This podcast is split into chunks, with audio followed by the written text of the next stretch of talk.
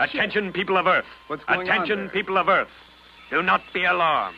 Stand by for an important message. Stand by for an important message.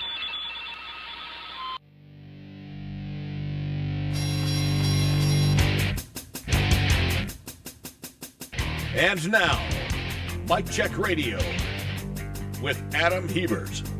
Oh, please let it be fantastic. Of course! Yes, yes, yes. It's rather good, isn't it? Hey, I'm just enjoying the show.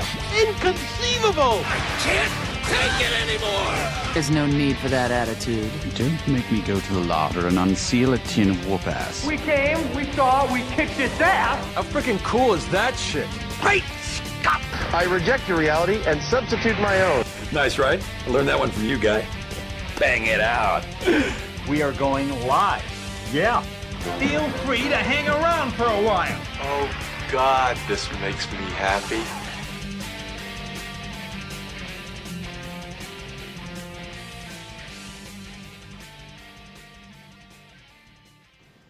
Live on all the internet's webs and tubes, it's Mike Check Radio with Adam Hebert. Live on Nitty Media Weekly Radio, streaming worldwide and podcasting who the fuck knows where.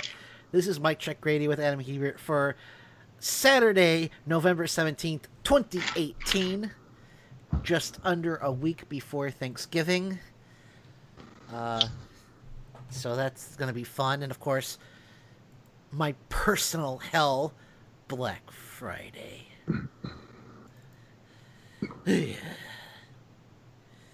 Yeah, Let's let, let's I would call that hell. Let's make retail. Some jackass in their infinite wisdom said, "Let's make retail even more stressful." Yeah. That'll be that'll go around. It turns out that today I I know I don't have off. I actually go to work that day. On you have to go to work on Thanksgiving. No, Black Friday. Oh, oh. Well, I I you know uh, I'm sorry. Why are you sorry? It's the day one day of the year we like we do nothing. We just go, it's like show up. Hi, I'm here. Get paid. Go home. Nobody does any work on that day. Fair enough. All right. I- uh, That's the joining- kind of day Michelle gets texts. Lots of them. yes. What are you doing, Michelle? How are you feeling? Yes. How's Loki? All right. Anywho, joining me as always out of the great city of Missoula, Montana, the king of Montana, John Kendall with his peace cats, boots, and snowflake. His peace cats, boots, and snowflake. Stand by. Any moment now, the mute button will be found and hit. I'm sensing. Right. Yeah. Three, two, one and a half. anyway, while Okay, we, while we, okay. oh hey John. No, well, I I don't know what the fuck happened. I I pushed the mute button right as you were at the end of that, and it didn't. Oh, welcome, welcome back. Deep breaths, buddy. Deep breaths. Yep. my computer. All right, and uh, also joining us out of the great city of Port St. Lucie, Florida, the GM Galaxy Master, Miles Ligon. Oh man, we've had such a meal today. Today's our meal day. It's the one year party we have. We should have sent you pictures of all the food we were eating: turkey, mashed potatoes, stuffing. Oh. Oh, my God. Something's- something's going on. I don't know what's going on, but I do know that I'm stuffed full of food, and I'm ready to. oh shit! I just shut down Google Chrome. Uh, hold on, my the box program is uh, going out of control. It's crazy. Anyway, also joining us out of Port St. Lucie, Florida, the Rogue GM, uh, the Rogue DM Dungeon Master, Michelle Ligon. Yes, hi. Yeah, that is me. Big day cooking, lots of fun. It was Loki's first Thanksgiving, and he was Loki all day long. So I was, I was constantly chasing him off the table, keeping him away from the food, throwing him in the bedroom for timeout. You know that sort He of was- thing. He was extra Loki. yes, he was. He was super Loki. Uh, well, you know, since it is you know Thanksgiving week, uh, I think we do have a tradition here, and that is a co- you know because it, it, it it's important because well, what is the greatest Thanksgiving debate ever? And not the one with your jackass conservative uncle or aunt who thinks she knows better than you.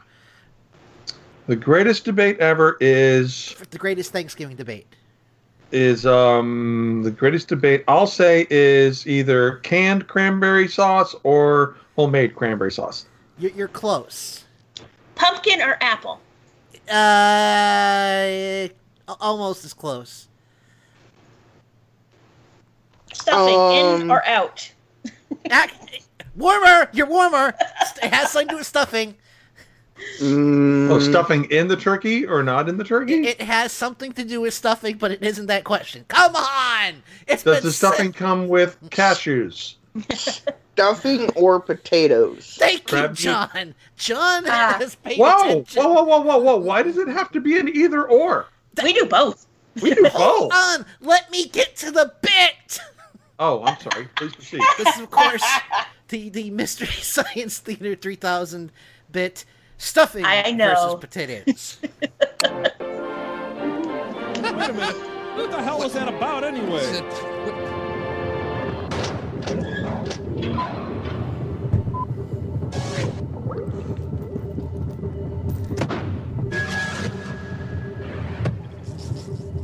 Oh, hi. Hey, what do you guys want with turkey? Stuffing or potatoes? Stuffing or potatoes, Mike? Yeah. Well, funny you should ask, as my colleague Dr. Tom Servo and I are now prepared to publish our findings on the entire stuffing versus potato controversy. Excuse me, uh, Mike will need the space. Cambot lights. Stuffing versus potatoes. Stuffing, a complex mixture of grains, vegetables, and fiber. The potato, nature's bouncing Betty. Stuffing, the combination of the four earth elements fire, water, sky, and crumbs. The potato, silent enemy of the colon. January 8, 1994. Stuffing pulls child from burning building. New York City, potatoes watch helplessly as man is beaten to death. Now let's turn to our scientific findings. The skin or jacket of the potato is incredibly poisonous and will kill in an instant. Centrifuge tests prove that stuffing is a better vehicle for gravy. Potato, Norwegian rat of the vegetable kingdom, spreading typhus and gonorrhea as it jumps from ship to ship in the world's busiest port cities. And now, Mike, a short film. Stuffing, Balm and Gilead versus Potato, eight-eyed Hydra, destroyer of worlds. Give me liberty or give me death, but with dinner, I'll have stuffing. This is my stuffing. Eat me. Thank you. That's all. Oh, that's it? Yep. Ah, Yeah. okay. well, I, I guess I know your decision then, huh? Absolutely. Because, uh, you know, I was going to have both. Both is great. Both is Gotta have both. I It's love Thanksgiving. both. Oh, Well, then you can, you can take and mush them up. Yeah. You can mush the whole thing. No. What's his deal? There you go. The stuffing versus the potatoes Yeah. bit from the. I think it was uh, that was from uh the season seven premiere. Yes, but see, we've done it right. You know, stuffing and potatoes. Yes, right, right. I'm not Oh. criticizing for that. I'm just saying there's a bit there, there there's proper procedures to be you know to be followed. Okay. Let us just describe in a nutshell our stuffing and our mashed potatoes. I don't know about this because you're gonna make me hungry. Our stuffing comes with imitation crab meat, cashews. Um, what else is special in that, hun? Mushrooms? Well, mushrooms, scallions, a little white wine Worcestershire sauce. Oof. You know, and cubed uh, cubed bread. So it it and it is yummy, yummy. oh god. Now, this have I up. asked Herbal my question about seasonings. why it is that Yes. you cube meat and bread, but not but you dice veggies? I've asked that before, right? Yeah, just Okay, a term. So the mashed potatoes has cheddar cheese mixed into it, sharp white cheddar cheese mixed into it. In That's addition racist. to, um, what's the other ingredient you put in there, hon? That's evil. Bacon, Bacon, yes. diced Yeah. bacon. The Yeah, cheese- bacon is not cubed. Yeah, cheese, sour cream, um, bacon, and uh, yeah, this is fresh, freshly cooked bacon, so it's nice and yummy. Oh, so you got bacon, fl- bacon, and and the cheese makes the flavor. oh my god! Um, sounds like you're missing some garlic there, fam. Well, I put garlic in you it season normally. it to taste. Yeah, but I let people season it to taste. Some people don't like an overwhelming garlic flavor. I love garlic, but and we firmly yet kindly ask those people to leave. no, I am nice. But Miles, Miles will season it to his taste, and I season it to mine. And mine Mhm. takes. I put a lot of fresh garlic in mine. And I don't. Um, cat in chat, rhyme, dope. Uh, just said that. Well, I knew this, but um, diced is a smaller cut than cubed. Yeah, and cube sizes vary depending on what you're making. Yeah. I don't, I don't trust any shape made with squares any more than I trust a shape made with triangles. Oh, Yeah. wait a second. So, like, uh, Detroit pizza is a square pizza. Um, Chicago pizza is not even pizza. Get Just throw that out! the trash. Get out! It is a pizza are- casserole. It, it No. is. It is divine. Not saying it doesn't taste good, but it is a pizza casserole. You don't sauce the top. That is my main complaint. Like, Ugh, I get. the only thing you sauce the top of is like pasta. Like, pizza is not pasta. Like, Pasta. Pasta. Pasta? Is that like a North Dakota accent That's or what something? he said. He called it pasta. it's like what the fuck? Whoa, whoa, whoa! Let's reverse that. Miles, Miles. North Dakota, let's have a talk here, buddy. I'm not the one pronouncing it pasta. As an Italian, I find that offen- as an Italian as an American of uh, Italian descent, I find that pronunciation offensive. North Dakota. Did, Yeah, I, did I hit a nerve, John? Did my button pushing uh, hit a nerve there?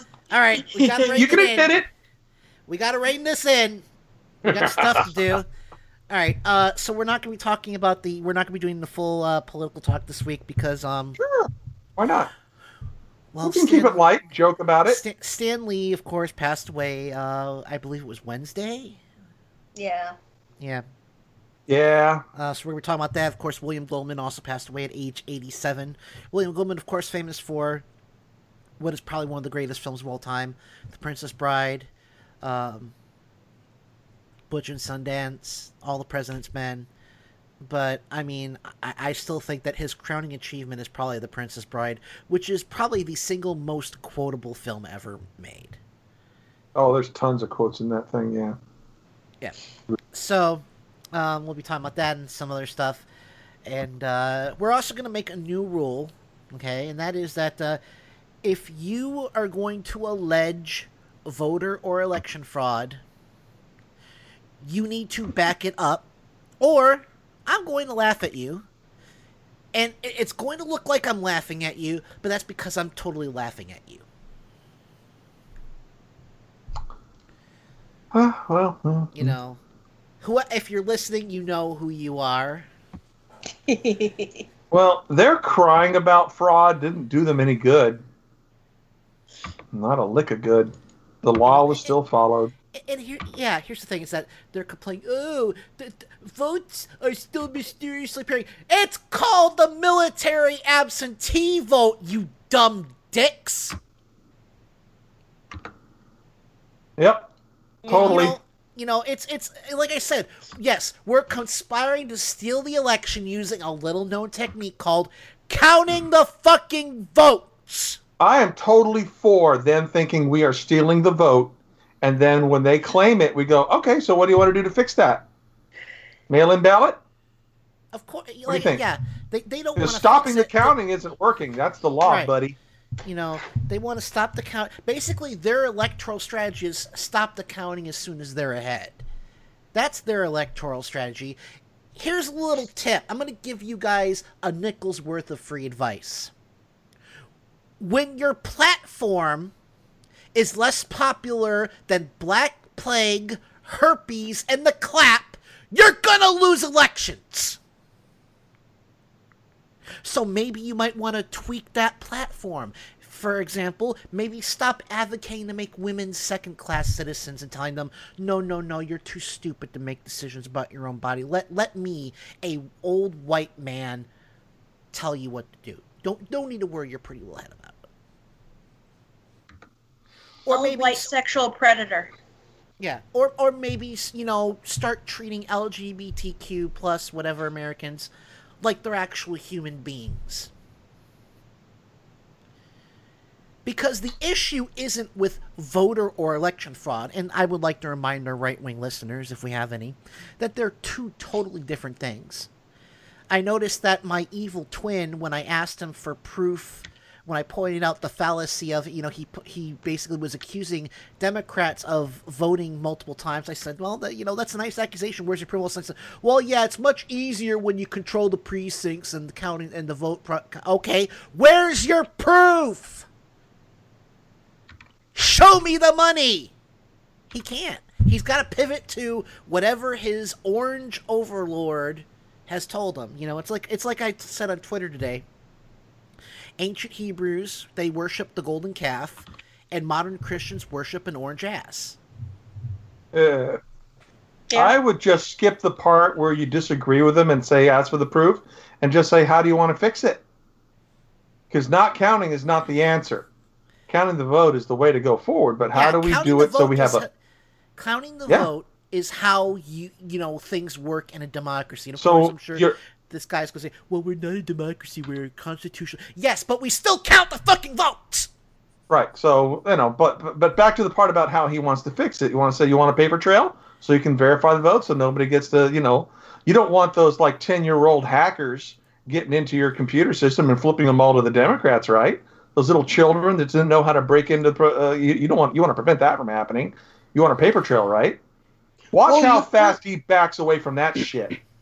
Well, first, these 10 year olds have to uh, log off of Minecraft. Yeah. That's still Yeah, a well. thing. It's a program on Um, my computer. Or Fortnite, one of the two. Fortnite's definitely a thing. Yeah. Still a thing. But there's there's still like a small community of Minecrafters. Oh, Mia Love. I thought she conceded. It, do- concession doesn't mean anything. You, Oh, Con- the con- vote. conceding yeah. a vote is not. So I a- don't have to retire my porno name drop just yet. That's great. Rats. Thank you. Correct. You're welcome. You know, thank, You thank can concede, but you can still win the election. Thank you, Correct. Mia Love. Now that's a porno name if I ever heard one. Well, Not that I've ever heard one. She's the one Republican I'm voting for because I like that drop. Very good. But I mean, like I said, they're basically in favor of counting the votes a- until they're ahead by one. All right, stop. We won. We got the result we wanted. Yep. And Yeah, that's well. not, you know, I mean, they're ba- they basically want one party rule. They want to, they, they've, you know, they're, they may not say it out loud, you know, in Congress, but you know they want to kill as many liberals as they can. They got the Proud Boys out there saying, yeah, we're going to kill you. Boy, are they going to be surprised when I beat them to with, within an inch of their lives for trying to hurt me. Well, uh, yeah, well, uh, regardless of what they try or what they say, just don't sweat it. Just let them freak out, and All right. when they cry, when they cry shame, just say, "How do you want to fix it?" Because Yeah. the instant you agree with them, you take away their point. I need to get see now. I want to get Matt Mercer's "How do you want to do this?" drop in my box. Mhm. We need to get that. I'm gonna, I'm gonna, I'm gonna see if he's got like a favorite version of that. I'll tweet him later. Anywho, let's talk to this because, folks, they are coming for your children. Because remember, conservatives aren't born. They're created. They're like Frankenstein's monster. Liberal bad. Yeah, pretty much. Um, so here, the, here is a new toy, and I will say this: that um, I was actually thinking about getting my nephew a Trumpy bear for Christmas, and then and then my my sister and brother-in-law and their infinite who who Miles and Michelle met at AWA and we all had a lovely time. I, I right Yes. we right I'm not I'm Yes. not yeah I just want to make sure. And uh, they told me that if I did that I they would my they would get me a world's shittiest shittiest uncle coffee cup for Christmas and I don't even drink coffee. Yes, but it can be used for so many other things. Any It can be used as a as a pen holder, you know, uh, Yeah. paper clips. You can throw spare jar. change in it. candy yep. jar. Yes. All right, here. Anyway, here is a new toy, uh, and I think this is Fox News talking about. Uh, it's basically a Lego. Well, it's not called. It's not at, you know like branded Lego, but it's basically Legos to build a toy wall, a Lego wall to keep out little Mexican figures with sombreros. So of course they have to get horribly racist with this. Controversial Christmas gift, to Yeah. say the least. Keep and Bear is the name of the company. They released a building block set encouraging children to build the wall. And take a look at this. A conservative company, Keep and Bear, introducing a new line of toys encouraging kids to build the wall with MAGA building blocks. The set comes with a President Trump figurine and a Make America Great Again hard hat. That's interesting. Look at that. Yep. Do you Who like knew? toys? Yeah. All right. A gift for the kids or for like the Trump voter? Both. All right. I think you're guess. right. A little of both. All right. Look. Well, a- a- in, in their defense, every Trump voter is mentally a child. So How's here's what I want to know: Is the president because it's a MAGA thing? Does he have that trademark, and is he getting any kickback from this? I'm sure he is. I mean, come on. Because I think that's whole- illegal. This whole thing is a grift. This whole thing was meant to be a grift that got out of hand. He did not want to win that election. He basically wanted to run, lose to Hillary, and retire on wingnut welfare. That was, I mean, remember, melanoma was crying like a little baby on election night when Trump won because he sold this run to her on, hey, baby, I'm not, I, I'm not gonna win. I'm just, we're just doing it so we can fleece the suckers for all they're worth. I am so okay. Do you have more to talk about on the election or on that? Because I'm, I am giddy with the the the, the rumblings I'm hearing about the Mueller uh, Uh, no, that was just a short thing that I figured we could talk about going into break. Well, not just that, but like, you know how we could build a wall with Legos when we were younger? Just act- use actual Legos. right. Like, you know, if you want it to be a jackass, you know, just make a wall and like, oh, hey, Jesus. This this specific branding of like things is ridiculous. Like, I mean, I mean, I know And- that and there's it's a like Second Amendment group, Keep and Bear. It's a second. So we got gun nuts marketing, building the wall to little children. Because again, the average child, if they're unless they're forced into this conservative mold, are probably going to grow up to be liberals. Uh, probably yes. Right now the odds are in the favor of that. You know, because you know empathy and shit. Mm-hmm. So Yep. they have to come. They have to come for your kids. They got. They are basically. They are basically the virus megabyte from reboot. Their their primary function is to corrupt and conquer.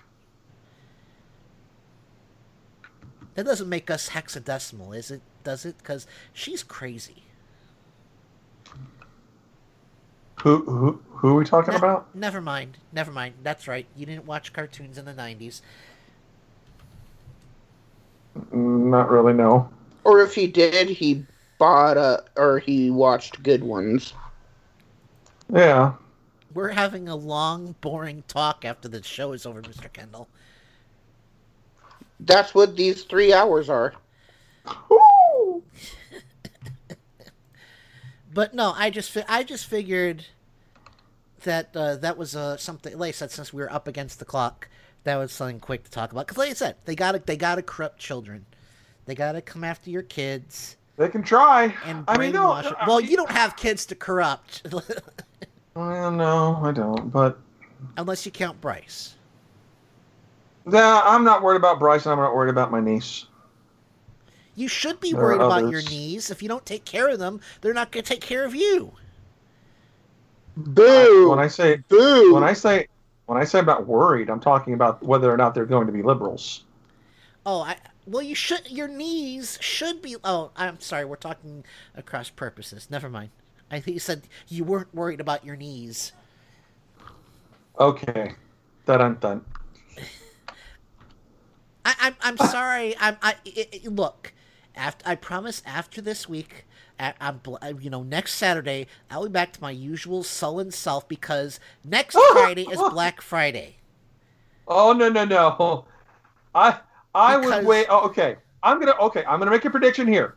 Regardless of how bad next Friday is for you, I'm gonna predict something happens in the Mueller special investigation. Someone gets prosecuted, indictments come out, somebody that makes Trump flip out, and you're gonna be happier. You're gonna be so giddy on Saturday. You're gonna be flipping out so pleased. That's my prediction.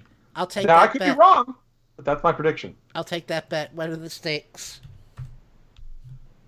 Oh, you want steak? Uh, uh, oh, I'm just making a prediction.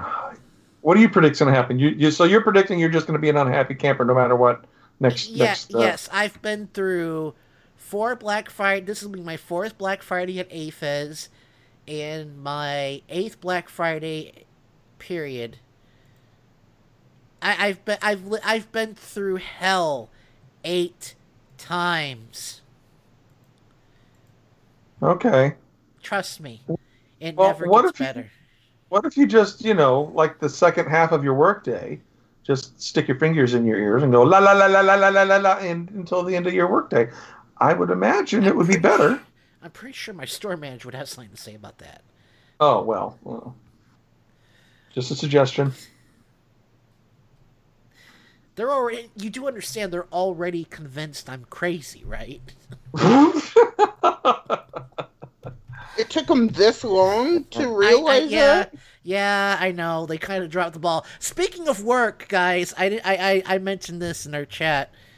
Um, but um, we found a cat in our stockroom this week. Uh, it was Tuesday, if I'm not mistaken. Um, customer in uniform, because I work on a military base, comes up to me and says, "You know, it was just outside because I was working downstairs in the Four Seasons area." And he says, I, I'm, I'm sure I heard a cat, so I'll, I'll take a look. You know, if I find it, of course, we'll have to, you know, we'll, we'll, we'll take care of it. So I go and look, and yes, I hear this cat. And it's definitely a kitten. So, uh, you know, I can't be out for too long because I'm the cashier down there. So I, go, I called the, the associate running the department, I say, you know, so, so there's a kitten outside. You need to find it because it didn't sound like it was doing too good. So we found it, and it's okay. Animal control came, and it, he will be adopted. It, it, it will because I don't know if it was a boy or girl, but it, it will be adopted uh, once it has been weaned. So it's okay, folks. It's okay. Do you know how approximately old they said it was? Uh, it, it was definitely still on milk, so eight week, you know, less than eight weeks. Oh, okay. Okay. Eight weeks. That's. I mean, we adopted uh, Loki. I think when he was six, if I'm not mistaken. And whatever they were feeding him, his poopies smelled so bad. Michelle can vouch for that. no, Loki was farts. older. Lo- Loki was older, hon. His farts were just room yeah, but he, yeah, he Why had some room a clearing habit gas. smelling your cat's I mean, ser- seriously, Michelle thought it was me, and it wasn't me. They were deadly at ten paces, Adam. oh, wow. So Oh, and- we and we didn't, yeah, we didn't and go out of our way. we we uh, we also have a dog in the house right now. My sister's home from college for a few days, and she's got her, you know, she's raising uh, Oakley, a, who is going to be a, uh PTSD dog, and uh, the cats are not taking it too well. They usually don't. Mi- Miko is just kind of yeah, whatever. Yuki, the small one, is like, you know the clock. I, I'm surprised, and of course, Oakley just wants to play. He's just a big baby. Yeah. So, Oakley is harmless. You know, well, mostly harmless. Mostly harmless. Well, I mean, he is like ten times heavier than these cats, so I mean, he could like sit on them by accident. Right. All right, we're gonna go to break. When we come back, we're gonna talk about some of these uh, terrible, uh, terrible accusations on the part of um, uh, assholes. I don't want to call them conservatives because what what are they trying to conserve? The white male power structure. Uh, but yeah, No idea. it was a rhetorical question. Thank you very much. All right. Anywho, we will be right back after after uh, this.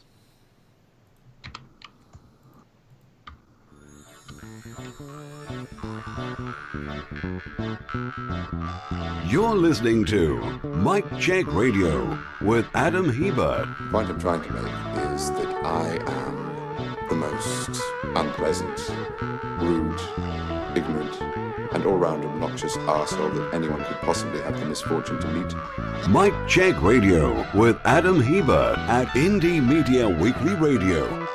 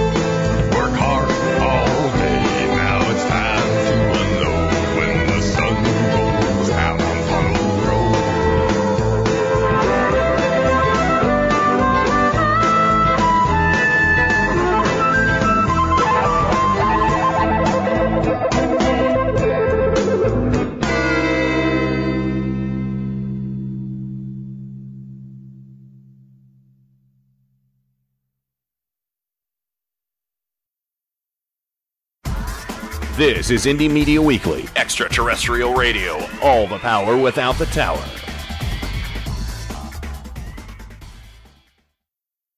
Light out, everybody. Every Sunday and Monday at 10:30 p.m. Eastern, Indie Media Weekly presents the Sci-Fi Double Feature with two old-time radio shows from the science fiction and horror genre. The Sci-Fi Double Feature every Sunday and Monday at 10:30 p.m. Eastern, right here on Indie Media Weekly.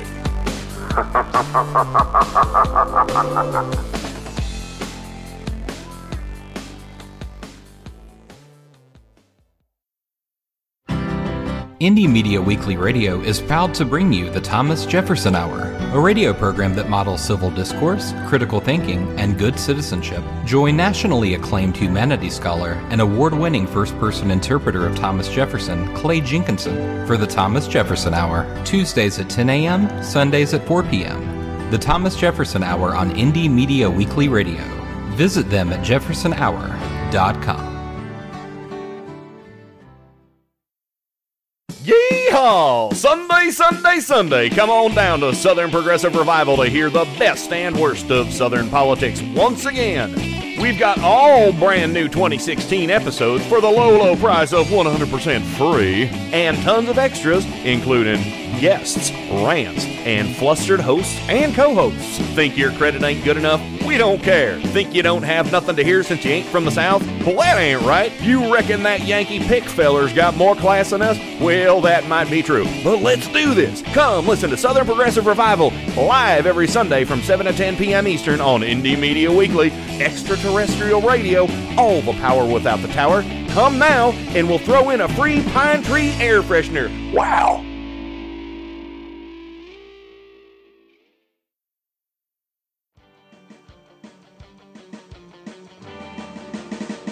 You're listening to Mike Check Radio with Adam Hebert. And you're no match for my brains. You're that smart. Let me put it this way. Have you ever heard of Plato, Aristotle, Socrates? Yes. Morons. Mike Check Radio with Adam Hebert at Indie Media Weekly Radio.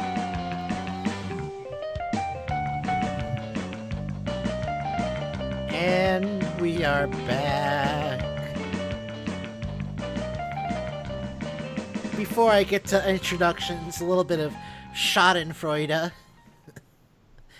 Uh, S.E. Cupp is asking, is Trump 2.0 softening in defeat, or is he just taking a short time out from the usual fire and fury? And then she closed out, uh, she also said, it's about to get harder without Republicans controlling all the levers. His three hour workday is about to go bye bye. with Democrats ret- with Democrats retaking the House, the next two years will be the equivalent of a rectal exam for Trump, and there's little he can do about it. Womp womp. Oh, I Didn't saw. S.E. Cupp used to be like really, really conservative? Ye- well, apparently yes, but she's also apparently sane. Uh-huh. You know, which is rare for a conservative. Very rare. Yeah, like uh, I think that Steve Schmidt guy who was like McCain's campaign advisor or some such thing. He has totally, totally flipped on the Republicans. He's like on MSNBC punditing against the Republicans all the time now. Yeah. All right. Uh, we may go a little bit longer in politics than I planned, but uh, I'm we'll cool see- with that. We'll see what happens. Uh, anywho, let's uh, let's take let's open. Oh wait, I got to introduce everyone. I forgot about that important step. Yarr. I'm a professional. I've been doing this for almost for almost seven years. Well, And you're you're an expert. Professional means you actually get paid. I get, I, I get like a small stipend from Kenny. He bought me a Oh, pizza okay. once. Oh, oh, hey! That's Then that, it is an honor to be working with a professional. if Rush Limbaugh is a professional, so am I. Anyway, uh, joining me as always out of the great city of Missoula, Montana, the king of Montana, John Kendall. Yep. Aha! Skype. And and how how cold is it there right now, sir? Um, let's see. I don't have the number. Uh, 30 degrees. Hold on, let me check Enterprise, Alabama. Because we're not. The sad thing is, is we're not much warmer. three six three three zero. I said three six three three zero. And also joining me out of the great out of Port St. Lucie, Florida, the rogue DM dungeon master Michelle Lagon, mother of cats. Okay, Yes, we are. that uh, we are current. We are currently a balmy 67 degrees here. that is bullshit. It's saying it's 52. It is too freaking cold to be sick 52 degrees outside. Where you're at, it's 52. Yes. Oh. Low of 40 overnight with a 10% chance of rain. Yeah, we actually had our windows open last night. It was If it was 52, Michelle would have the house open. Yes. Oh my God, she'd have the windows open. I'd be having to walk around in a robe, Anyway, a robe also- over my regular clothing. I'm sorry. Yes. but- okay. a smoking jacket over your robe, over your regular clothing. Yeah. All right. Also joining us out of Port St. Lucie, Florida, the GM Galaxy Master, but pusher of buttons, Mister Malzagon. And currently Captain robe Sarcasm. Three. Yes. Yes. All right. So let's get to and like I said, we'll be talking about Stan Lee. I've got a bunch of cuts um, from this great documentary they did about uh, 15 years ago on the History Channel. Um, so let's talk about. Ooh, there's just so much to, to you know, so much great stuff to go over. Uh, let's go with uh, Lou Dobbs. Uh, again, remember our new rule that if you if you accuse Democrats of cheating in an election, you have to provide proof, or we will laugh at you. Um, anyway, Lou Dobbs seems to think he's Lou Grant when he's actually Ted Baxter. Hmm. I'm sorry, that's offensive to the great to the, to the dearly departed Ted Knight. I'm sorry. Yeah, that would be. Ted Knight was awesome. Yeah. And not Caddyshack. nearly as annoying not nearly as annoying as Lou Dobbs. Alright, here we go. Here he is, uh, accusing Democrats of cheating. Well, we're watching, you know, millions of illegal immigrants cross our borders, uh, and many of them uh, voting uh, in the uh, past election. Uh, that's what just uh, a, a couple of weeks ago, uh, and having uh, an immense impact.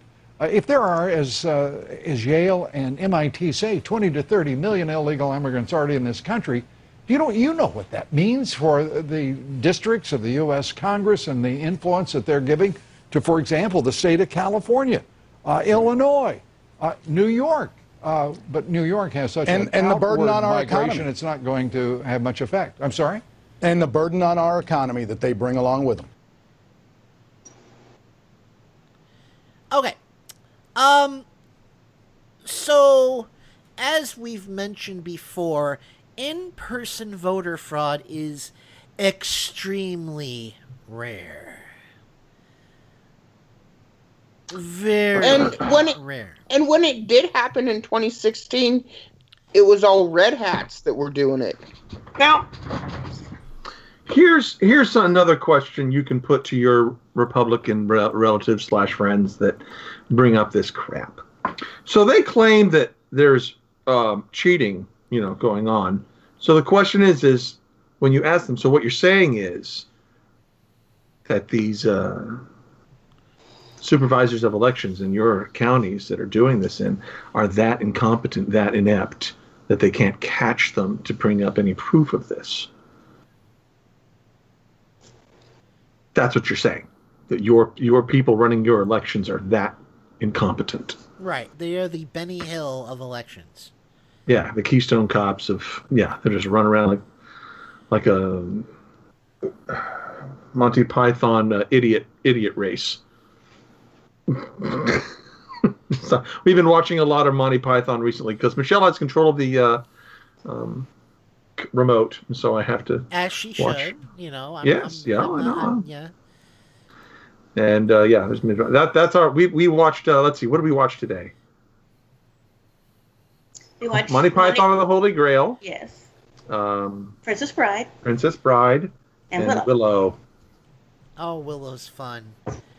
Yes. All right, uh, and, and of course, don't Oh, forget crap. the the Mystery Science Theater 3000 Turkey Day Marathon is tomorrow, and then the new season drops on Turkey Day. That's gonna be fun. Cool. Nope. What are you noping about? The Thanksgiving debut of Trash. And what ma- you've never watched a single episode of Mystery Science Theater 3000 in your life. Wrong. I watched the werewolf episode. Werewolf. Werewolf? Yeah, because Is they it- couldn't they couldn't agree on how to pronounce the word werewolf. Yeah, Yeah. so Richard Lynch was one of the characters in that. No, I, I of the believe you. I believe yeah. you. Just for a The- split the vil- second there, I was thinking it was another. yep, the villain I was would show thinking it up was in another every- North, North Dakota accent thing. Sorry, No, my no, bad. no, no, no, no, no. The, the villain, the villain would show up in every scene with a new hi- hairstyle or hair and or hair color. Am I Yeah. exaggerating, John and Michelle? It's a horrible movie. yeah, it But it, it was was, it, it super weird. it, it is one of their best episodes. Yeah, it's good. Hmm. And you didn't like it, John? You philistine? No, I like that episode. I'm just not going to watch the new one Why is because they have trash actors. It, such such as say the Felicia name. Day. All right, so here's what you do, John. You don't watch it. No, there's a way John around. doesn't watch it. There you go. There's a way around it. So here's what you do: you you use your mouse, and you click right after Felicia Day is off the screen. Boom. Well, she'd she'd still be on the screen, and my computer would just have more of a fit. So That's a that's okay. That's okay, Adam. I will take all of John's Felicia Day not watching and watch it double just because of that. Oh, you're so nice to me, Michelle. there, Thank see, you. I, I I will cover for John's. Uh, Thank much you, are- Michelle. So you're gonna make you're gonna make Miles suffer through Mac and me twice. no, Miles. I can watch it while Miles is at work. See, so I can you know enjoy it. I mean, twice. Miles, even though you push my buttons, I would not wish Mac and me on you twice. I wouldn't even wish it once on you. I don't even know what Mac and Me is. So It is a terrible ET knockoff. with Felicia Day. No, as no, Oh. no. No, no, MST3K is doing it. Yes, They- and, they and do it, Felicia so. and Felicia Day is the is Doctor Forrester's daughter, Kinga Forrester. All right, hey, let's- I I watched Deathbed, the bed that eats, the other day, wow, that's a bad one. and I was laughing my ass off. It Well, I mean, so it's, it's it's one of those it's one of those seventies. You know, like in the seventies, it was like the the style was to make these movies that wanted to be deep and thought provoking and pretentious and just suck in every way possible. And it's like death and. And I've sat through Deathbed. I've sat through Deathbed, folks. well, That it, it should it should be called Deathbed and the creepy guy behind the picture. yes. But here's the thing is that I've seen terrible movies. And there is only one movie that left me with PTSD. Deathbed.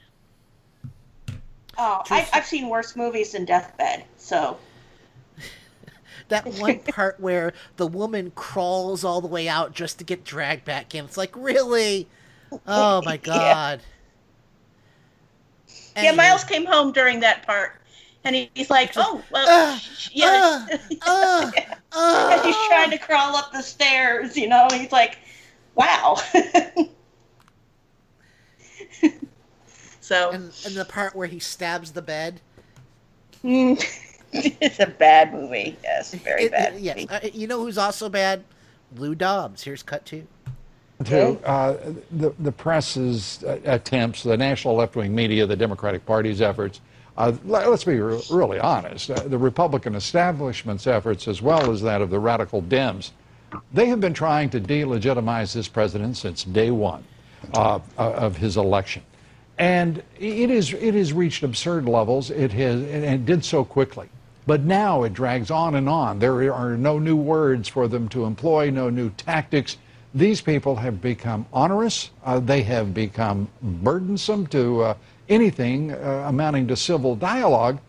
The, this president shouldn't have to put up with this nonsense, and yet he is tolerant of the uh, special counsel, that's been investigating for over two years the FBI and the special counsel, this president, and the and the charge of collusion. It's absurd. He's been tolerant? No, no, I tolerate you on my radio show, Lou. Who says Republicans are funny?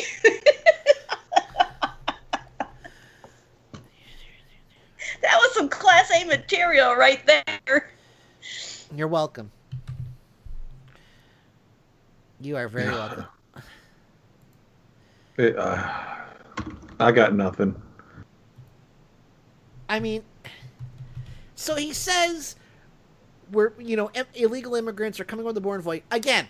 Name one, just one. All right, I'm gonna. I'm sure we have conservative listeners out there. You're just not. You don't have the balls, the chutzpah, to come on and say um, that you listen. But anyway, if you can come to me with one illegal immigrant who has been arrested, prosecuted, and adjudicated guilty of in person voter fraud, I will vote for Donald Trump in the next election. I will simply say that when you do that, you are entering into the game the way they want to. You're entering into their argument that they want to have. Just No, agree with them. I'm calling their bullshit, is what I'm doing. Well, I'm telling you to agree with them. You, when you agree with someone, you immediately take away their argument. Simply agree and say, yeah, there's a problem. How do you want to fix it? How do you want to do voter verification? Vote by mail? Just start throwing all the things out there that will just start. You, you can you you know the points. You know the points we need to do to get rid of electronic voting, to get rid of the voter suppression ID laws. You just start throwing out suggestions out there and watch them cave because they don't want any of that when you confront them and push back, they push back harder. And you go through this little dosey do tango dance that never ends. End it. The first thing you do is agree. That's what I do on Facebook. You see me do it to your evil Adam, like he's a blah, blah, blah, blah, he's like, oh, Trump said the rain wasn't the issue, and I says, you're damn right, the rain wasn't the issue. And I start, I agreed with him. I you're right, it wasn't the issue. His issue is his attorney general told him how fucked he was. And he was pouting like a petulant toddler. So my point is, don't push back. You're not going to get anywhere. They want you to push back. Go jujitsu. Pull them into an embrace. Agree with them, and then hit them where they from a direction that they don't expect, and you will get far better results than constantly pushing and, and slamming your head into that brick wall. That's my only suggestion. You may continue to push and hit, Why hit are them you as so long violent, Miles? violent. I'm playing with you. That's what they're Oh. going to say. Oh, by agreeing with them? He wants to slam Like- my head into a brick wall. First of all, here here's here's what's coming. Trump's taxes are going to get released. I'm going to make that prediction, right? And they're going to cry and complain about, oh, they're harassing the president. Blah, blah, blah. No. First of all, this is where you agree. You say, wait a minute. No, we're doing what Trump said. And you know you can go back and find where Trump promised to release his taxes after he was elected. This is the thing he actually said. So you can find it. You can post it. You say, no, we the Democrats are working with Trump. He promised to fulfill by releasing his taxes. We're just helping him to fulfill that campaign promise. We're there for him. Why are you against Trump? You know, that's the, it's just that you do that flip on them, and all of a sudden they're like, what? What? What? Yeah. It's like, well, they're harassing the president. No, we're not. We're helping him. The poor IRS has been auditing that poor man continuously. And here we're bypassing the IRS. We're forcing them to uh, answer subpoenas. Boop, here are his taxes. Problem solved. Oh, wait a minute. What's all this money coming from Russia? so push back if you want. My tactic's always going to be to agree first and watch them squirm. Fair enough. All right. Uh, but yeah, like I said, they got no proof for this. It's completely made up because they just don't want to admit it that their policies, their agenda is not popular with you know with the average American, and even in the Midwest. You know, here here's an interesting picture. I'm going to post this because I posted it uh, on my Facebook. Um, it's a nice before and after picture. We like those, don't we? Yeah, You those know, are good. It's it's it's so simple to understand, and it's a picture of Orange County before Trumpism, Mm. after. And I will have that in the chat room. Uh, and then, of course, after this, we'll have to go to break. And, and instead of playing our hour music, we're going to be playing a montage of all of Stan Lee's cameos. I figured that would be fun to do. But look at that. Look at Oh, yes. Look at that. Look at that 2016. Oh my God, that's so much red. My eyes. It's hurting my eyes. And then 2018, it's like balm on the soul. Yeah, that is I a. look, I look at all that blue and I feel happy. Wasn't that like Darrell Issa's home, one of those home districts? Yes. that is so awesome. That was like That the is Reagan home. that is of- Reagan country. They lost fucking Reagan country. All they Yes. have left are racist, are ignorant, racist, stupid farmers who want to kill them some black people. That's it. That's all they've got left. Good That luck with such a- that in 2020. Good That is luck such a that. priceless thing to see.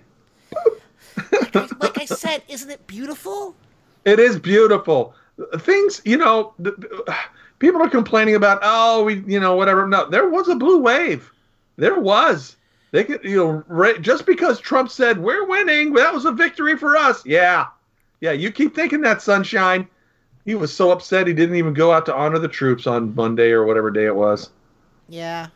They'd say, oh, it was the rain. Fuck the, screw the rain. What's he gonna What's gonna happen? Is he gonna melt? He probably would actually. No, this isn't about the rain. This is about him sulking about how bad. And every day it got worse. Another one and another one and another one kept going. And another one's gone. And another one's gone. right. Another one bites the dust. This was not about the rain. Because you know he could have asked, "Who will stop the rain?"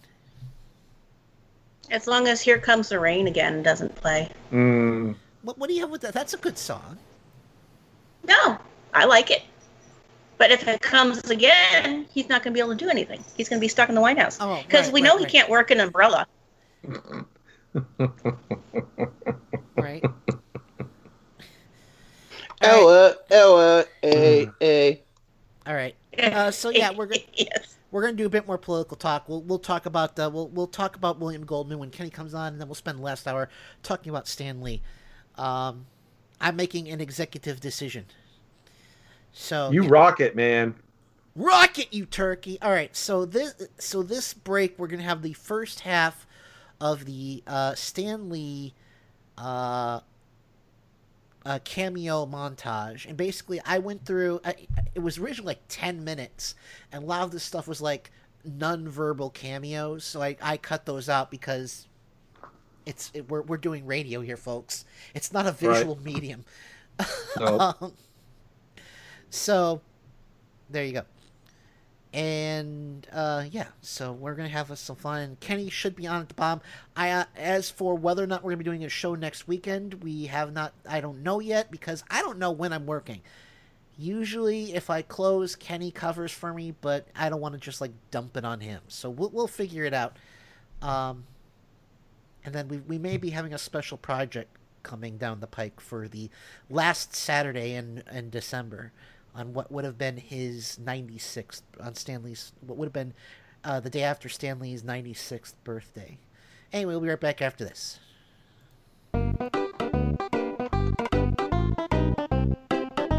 You're listening to Mike Check Radio with Adam Hebert. That's the end of Act One. Intermission time. Go get some snacks. Mike Check Radio with Adam Hebert at Indie Media Weekly Radio.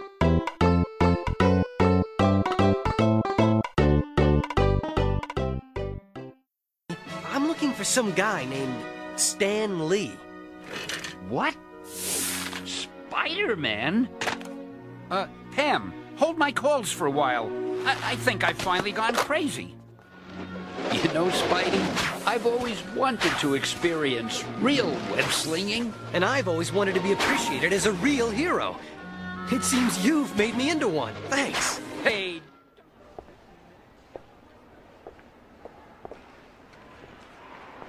You, um, looking at that couple inside? Actually, I was just looking at this uh, little pink number over here. Oh, yeah, that's kind of nice.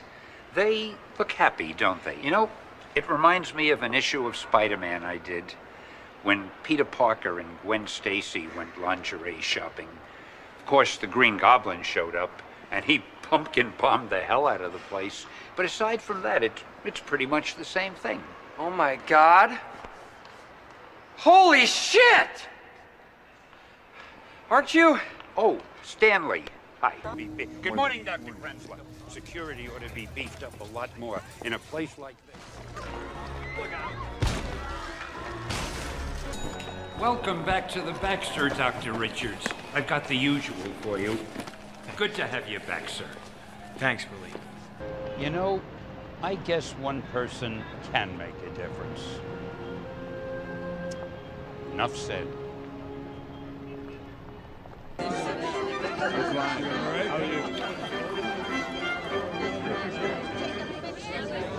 Uh, invitation, sir. Um, I should be on that list. Name? Stan Lee. Yeah, uh, nice try, buddy. No, nice no, try. really, Nice I'm try. Stan Lee.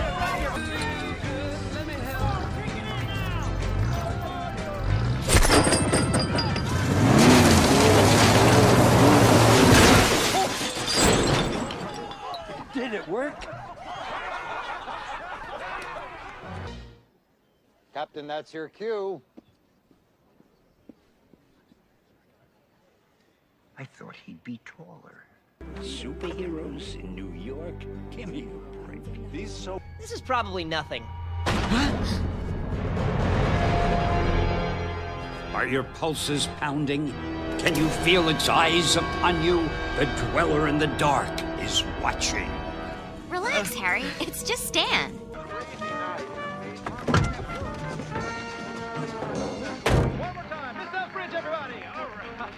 And all the other worlds would just pass us by. It's beautiful. It's simple. Any questions? Yeah, can I have my shoe back? All Mom ever wanted was your love. Attention, people of Earth. What's going on Attention, there? people of Earth. Do not be alarmed. Stand by for an important message. Stand by for an important message.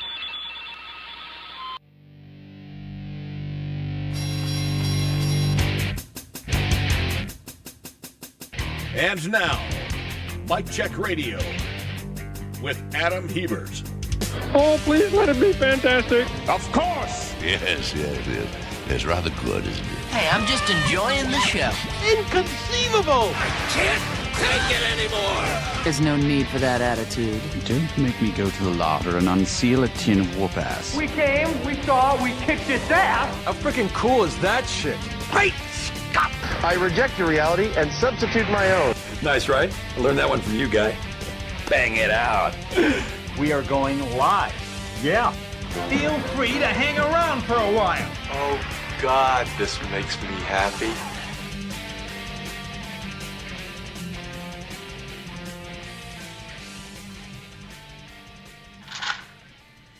And we are back here for the second hour of Mike Check Radio. Joining me, as always, out of the great city of Missoula, Montana, the king of Montana approaches Sean Kendall. Yep. And also joining us out of the city of Port St. Lucie, Florida, the GM Galaxy Master, Mr. Miles Lagon. Indeed, hello, and I am North Dakota accent free.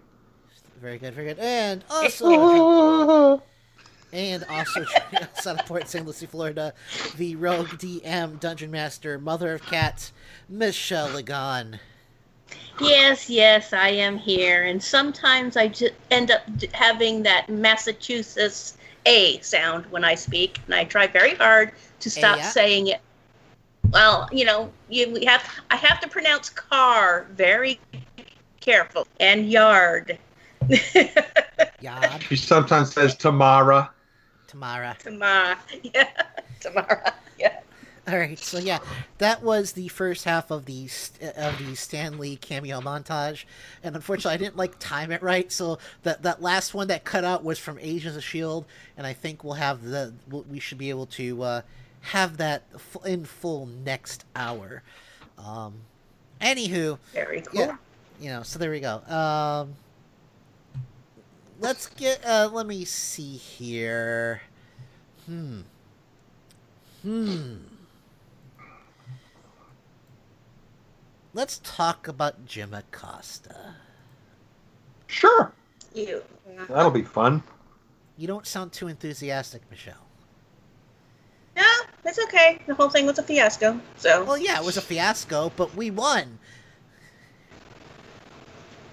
Yes. So, so to the Schittler administration, I say, uh. He shouldn't die. Yes, fuck you. You still haven't watched Castlevania yet, have you, Michelle? Not the new season, no. You gotta hurry up. I'm trying hard not to spoil anything. I wish I had the time. I am working on it. I'm being a good boy, I swear.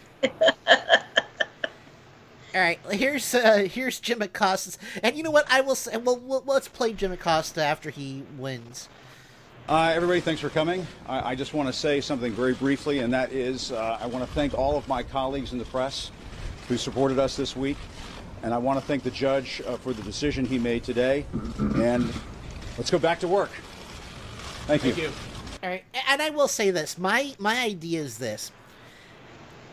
He won the court case, and instead of just trying to ask questions, he should just stand there in the back, smiling at Schittler.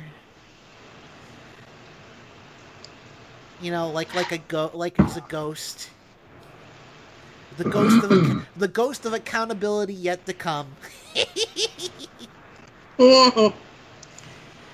because um, and let me tell you that this case was so blatant that this guy who decided it is new it was appointed by Schittler and said oh no no no I, I knew you can't do that it's imp- it's impressive when when Trump accidentally appoints somebody competent yeah it, it, it is shocking isn't it uh. Thanks for the job, Mr. Trump.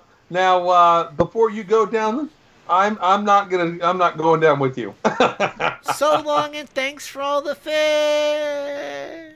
Uh... All right, so here is uh, Fox News again, spreading the lie, and I still think I still want to see this. Um, I want to see this pursued in court because, as far as I'm concerned, that when they accuse when they accuse um, Mr. Acosta of uh, striking this woman, when the video very clearly shows that's not what happened, um, I I think that um, that there you know that's libel. That is that is that is libel. That is slander and so they should be held legally accountable. I I want to see CNN sue their dicks off. Anyway, here's Fox and Fox News. A little bit more about what we're learning here in this judge. Judge Kelly ordering the government to return the press pass of Jim Acosta. Uh, our reporter, uh, Jake Gibson, telling us that both sides will submit a written status report by Monday, and we may see this in court again next week if the government wants to continue the fight. But for now, the temporary restraining order has been granted by Judge Kelly, and he ordered the government to return Acosta's hard pass. Want to get your thoughts? Well, again, it's, a question of how much the White House wants to push this. If if I think it's going to, it would make a very interesting Supreme Court case to see whether the First Amendment mm-hmm. goes far enough so that they can order the White House to decide who gets a press pass and who doesn't. They may decide to just say, "The heck with it. We made our point. Uh, the the world has seen what Acosta did, and and and we'll we'll give back the press pass." Uh, let's hope that this thing doesn't go on much longer because I don't think America has the stomach for for either one side or the other necessarily in this issue. All right.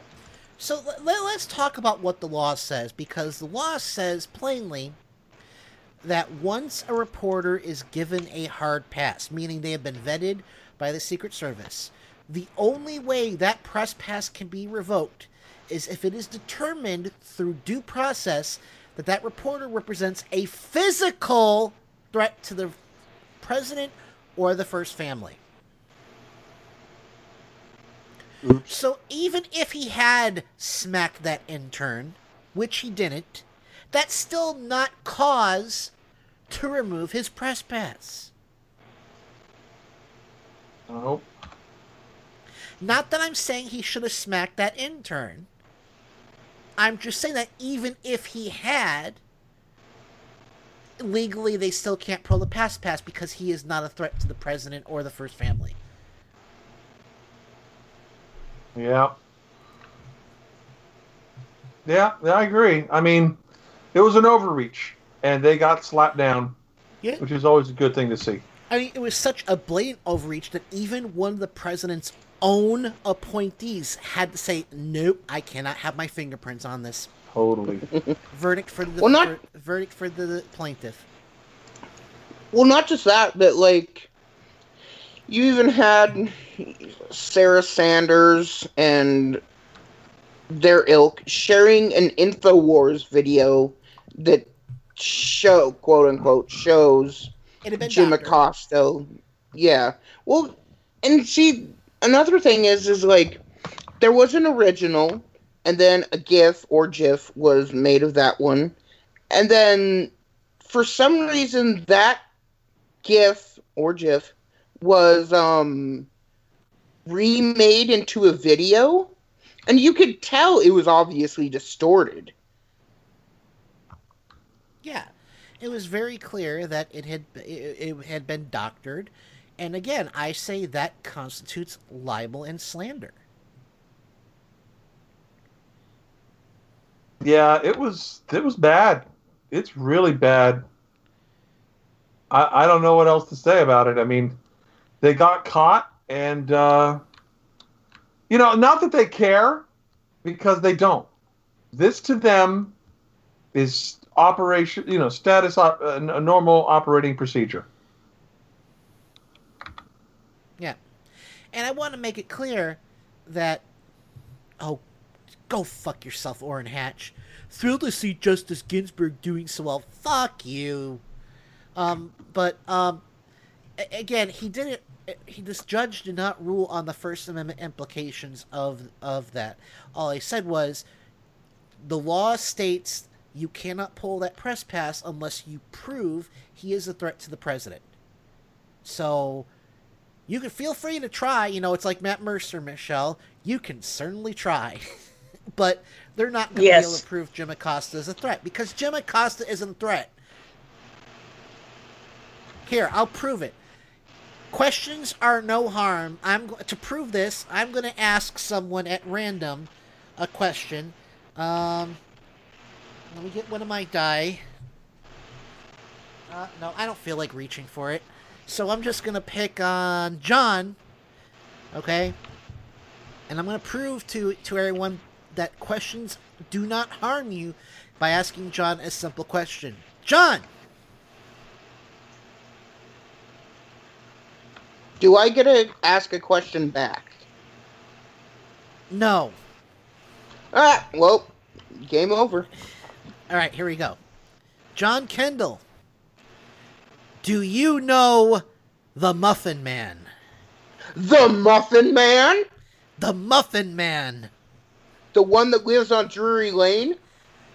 Yes. Uh, I can neither confirm nor deny my knowledge of said Muffin Man. Very good. Now, John, when I asked you that question, did you feel any sort of physical pain? I I felt a little pained, yes. Was it because of the question? Uh, n- no. did did that question make you feel threatened by me?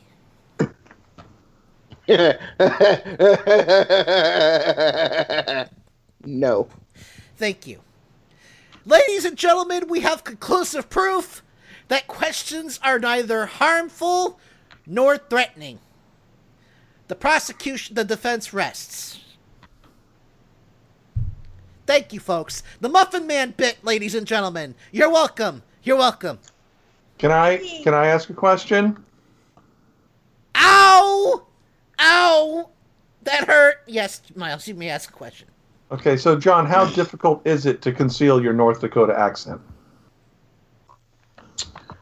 He's Uh, Near North Dakota. How does he have a North Dakota accent? yeah, I'm not even f- by North Dakota.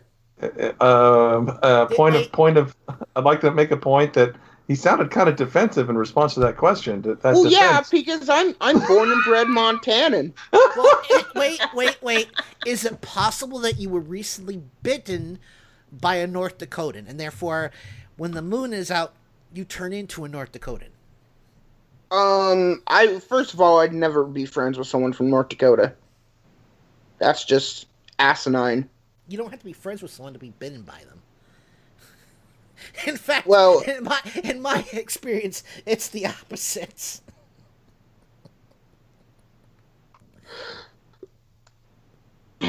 Well, Unless the biting's consensual, you know. And, and, and we- we don't kink shame here. well, that would revert back to my uh, original statement of I'd have to be friends with someone from from North Dakota first. Which you apparently are not. Nope. Because I don't think I don't think sheep touching is appropriate.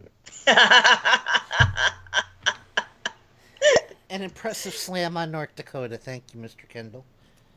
You're welcome. So, as I said, we have conclusive proof that questions neither pose a serious threat nor, you know, cause harm to anyone unless they're a total pansy. Well, now I have a question since Miles got to ask a question. Hey, Adam. Yes. Adam, how's Jackie doing? I would imagine fine. Jackie, as we speak, sometime today, should have received a gift from us. Oh, that's nice of you. Did you write Adam's name on it? No. Adam. Adam, you and I have to have a conversation. Uh, The hey, I, was- I'm The deal I'm was one I that- talked to her, and there was nothing about Yes. you know sending her presents or or getting married. I'm the one that painted the 50 brains that we sent her. So That's why that's why the South never has to worry about a zombie virus outbreak. The Walking Dead is total bullshit. That would never happen below the Mason Dixon line. Uh, ex- explain our zombie attacks then down here. And it wasn't bath salts. ah, you beat me to it. Damn. Zombies need brains, and conservatives are stupid. Well, there are some smart people down here in Florida. And we're below the Mason Dixon line. Okay, so here's what we do. Obviously, we need to do an experiment. So first, we need to cause the zombie apocalypse. Step one. Write this Hey, down, John. We already have zombies here in Florida. I don't Alright. want an apocalypse with them. They're So- scary.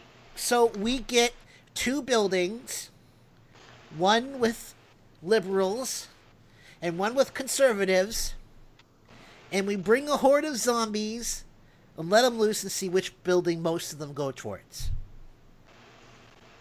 No. No, no, no. I like my brain. I didn't say I was going to use you as a guinea pig. Well, I don't. I don't like.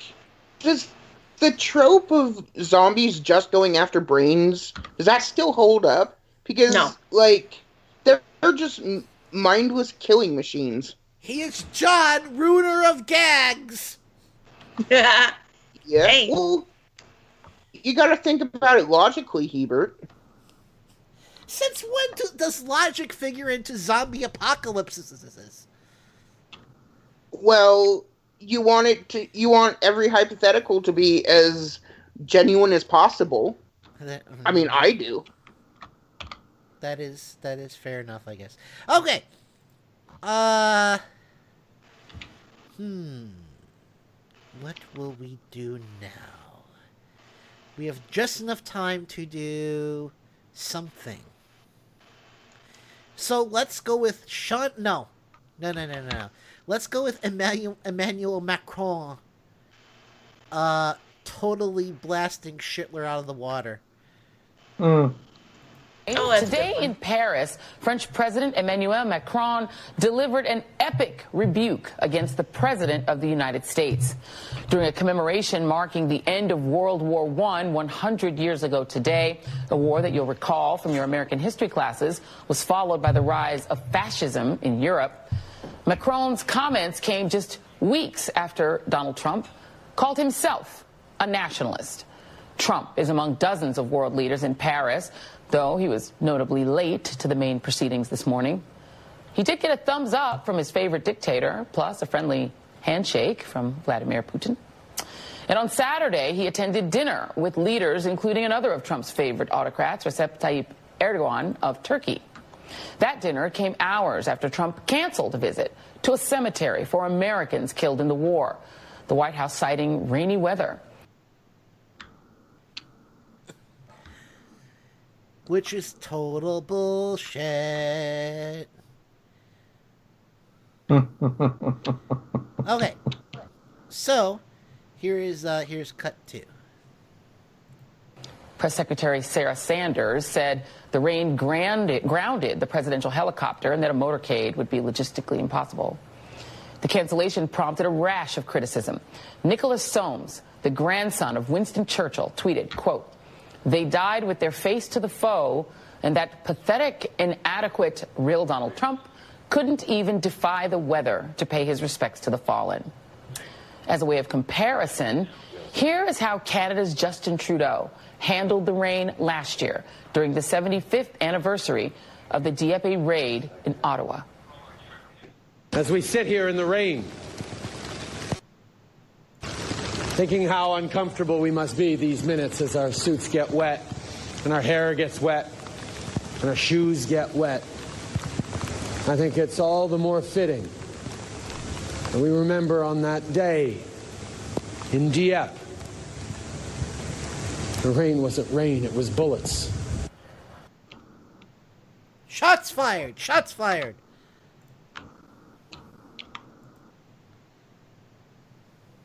Yeah, that's pretty harsh. You know, as as bad as Trump not showing up to honor cemeteries, uh, the fallen in the military is, it's it's just bad optics. Yeah. Um, what what Trump's really got going against him is his son facing very real legal issues.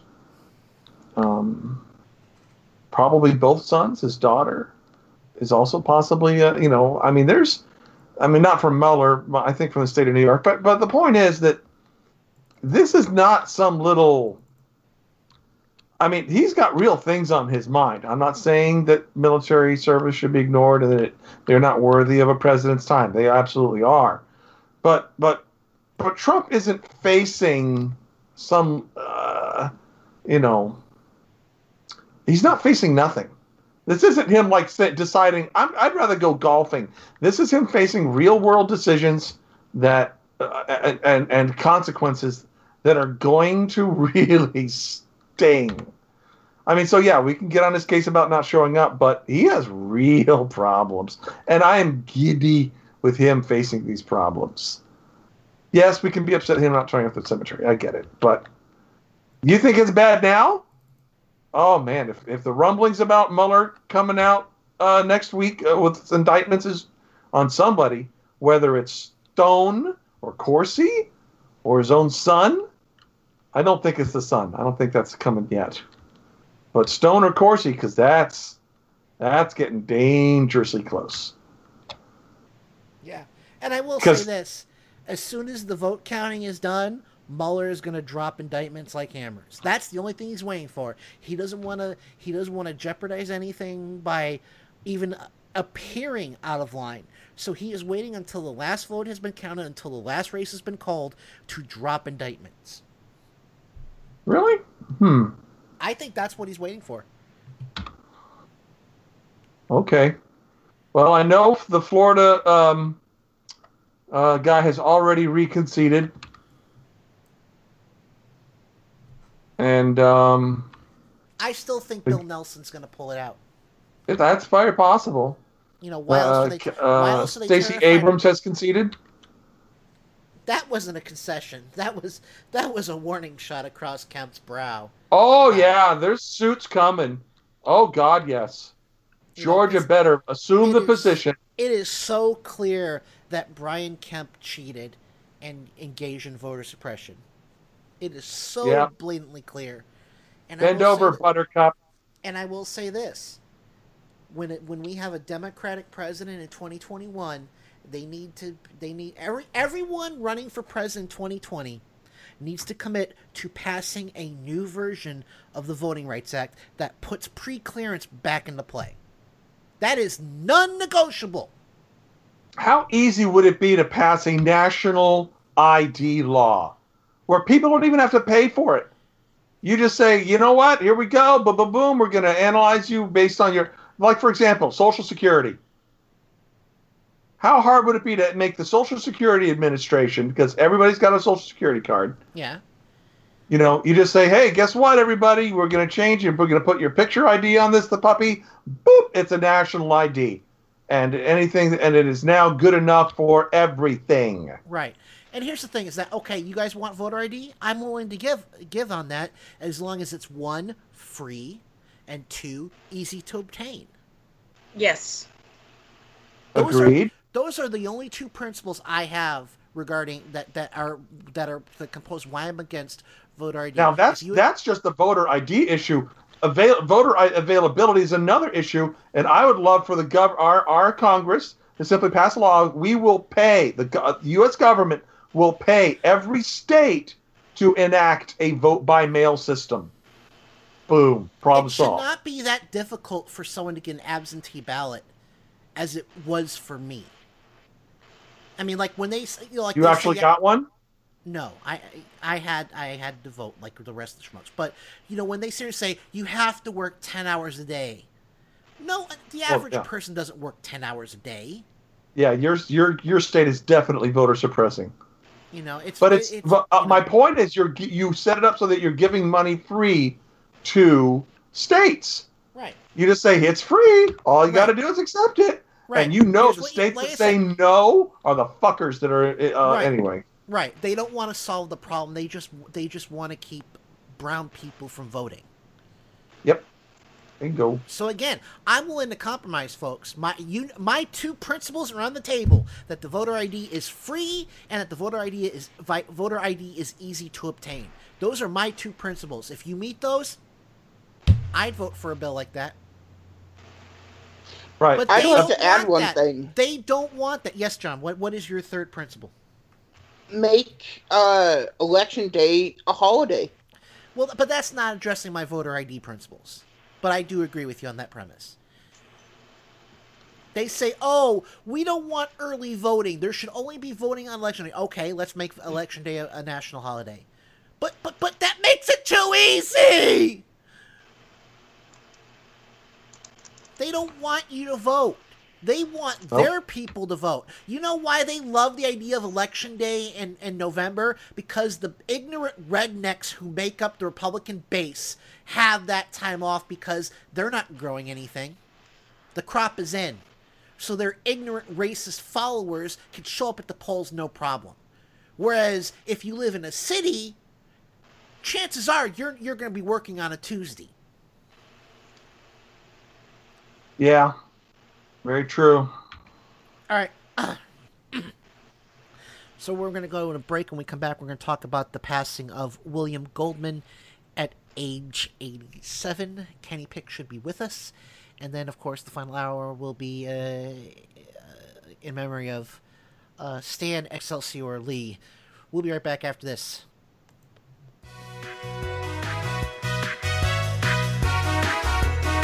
You're listening to Mike Check Radio with Adam Hebert. antisocial, thinks he's Evel Knievel and hardly speaks. Ugh. Mike Check Radio with Adam Hebert on Indie Media Weekly Radio.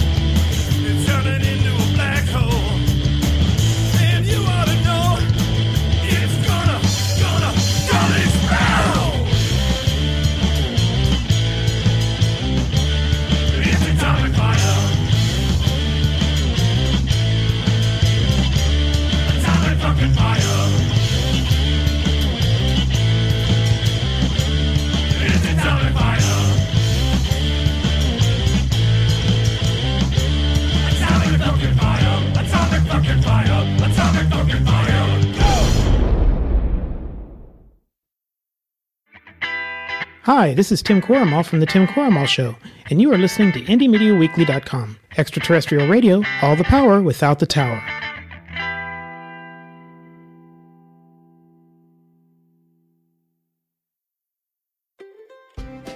Hi, I'm Tim Koramal, host of The Tim Koramal Show. And I'm Joe Santorsa, co-host and head mechanic of the Clown Car Garage. Each week, our guests join a roundtable discussion of the political news of the week and peek into the GOP circus tent. And of course, no circus is complete without clowns. And each week I inspect the clown car to see what obnoxious fumes they have been spreading all around the country. So join us each week. Admission is free, but just one word of caution. If you see the GOP clown car, get out of the way. They're terrible drivers. Hey Joe, what was that? Uh, I think we just lost another clown car. Tune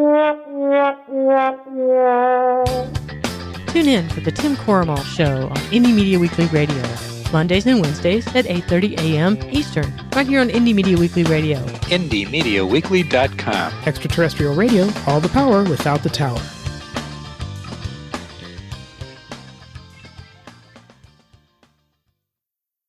Light out, everybody. Every Sunday and Monday at 10:30 p.m. Eastern, Indie Media Weekly presents the Sci-Fi Double Feature with two old-time radio shows from the science fiction and horror genre.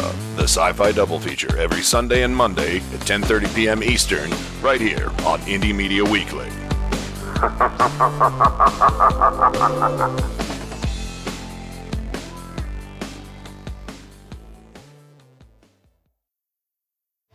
Get ready for the fastest two hours in radio.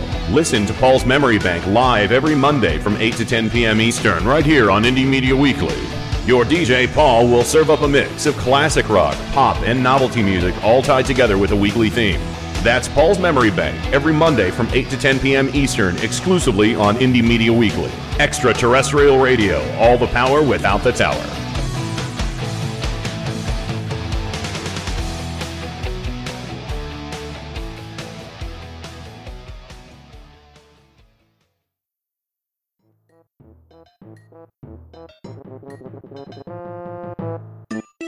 You're listening to Mike Check Radio with Adam Hebert. You're just a big, fat panda. I'm not a big fat panda. I'm the big fat panda. Mike Check Radio with Adam Hebert at Indie Media Weekly Radio.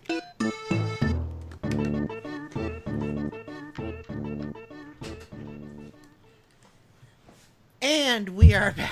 I came back and heard there was nothing on it because it was you know paused between tracks, and I thought I was late again because I the dog would wanted to play. So, anywho, but we are back, and joining me as always, uh, the great city of Missoula, Montana, Mr. John Kendall. Woo woo. And also joining us out of the city of Port St. Lucie, Florida, the rogue DM Dungeon Master, Michelle Lagan. That is me. And also joining us out of Port St. Lucie, Florida, the GM Galaxy Master, Mr. Miles Lagan. Howdy. And finally, out of Clevesburg, Ohio, he is not the mistake by the lake, but the road by the shore, Mr. Kenny Pick. That's right. It would help if I move my mic towards my face and turn off the Jeff Sessions function. Yeah. Don't turn me off. Don't turn me off. Leave it on. All right. but don't don't turn them on either. Oh yeah. Either way. yeah. Uh, so how cold is Hi, it? in, uh, everybody. how cold is it in Cleveland right now? Hey, Kenny. It's it's not terrible right now because I just went out to the garage uh, to get some water, and uh, we keep our. It's like the new walk-in cooler, you know, keep the bottled water and stuff out there. Nice. Um, and uh, so I went out there to get some water and some beer, and I came back. Uh, well, and, and it was sprinkling out. So, and it was it's chilly, but I would guess it's maybe thirty-seven. If I had to guess. Oh. No. What? Poor Miles. Oh. I want that type of weather here. 37 is. No, it's back- thirty-nine.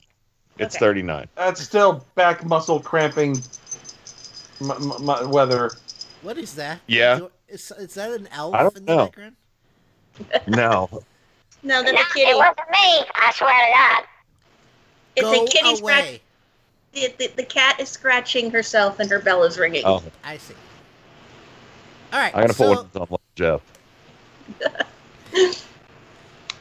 I don't know if that'll be less disturbing or more so. I don't know. Okay, so the plan is we're gonna spend the last hour talking about Stan Lee. Um, I've got stuff ready for that, and for now we're, we're gonna talk about the passing of uh, William Goldman at age 87 because I mean he was a pretty big deal. Mm-hmm. Uh, of course, uh, he uh, directed. Uh, no, he, he didn't direct. He wrote the screenplay for um, Butch and Son, uh, Butch Cassidy and Sundance Kid, All the President's Men, um, and of course, most famously, pro- I would say probably his most famous piece, of course, uh, The Princess Bride. Yeah. So, what, he wrote it, directed it? He wrote the book. He he wrote the screenplay, and he directed it. Very nice. Very. That movie has staying power. Oh yeah, I mean it is probably the single most quotable film uh, I've ever come across. Yeah, I can't. no, I can't argue that. I can't argue that. There, there, there are so many quotes in that movie that you say one of them and everybody real, real, uh, recognizes, you know, what it is, where it came from. Especially if you have a box like I do. Indeed. Inconceivable! Yep. But, yep. um, that one. That is uh, probably the most famous. Um, right after or right before, or you know, somewhere right there with you know, you killed my father, prepare to Prepare to die. die. My name is Inigo Montoya. You killed my father. Mandy Patinkin. Yes. I've been on a Mandy Patinkin kick lately too. Yeah, I do Who like had- him a lot. Who has an amazing singing voice. Yes. Yeah, I uh, I've known he's a really good singer for a long time, but Susan was out at um, uh, the thrift store the other day and found a copy of his album from like 1989 uh, on CBS Records, I believe, and uh, a really really fantastic version of Somewhere Over the Rainbow. Uh, and uh, you know other. It's it's a lot of standards. It's a lot of like you know American musical standards. Yeah. But, So pretty fun stuff. no, I love that co- cover of Over the Rainbow. Thank you for uh, letting me know about that. No problem. But uh, no, I'm like I said. Uh, i I mean, '87, he had a good run.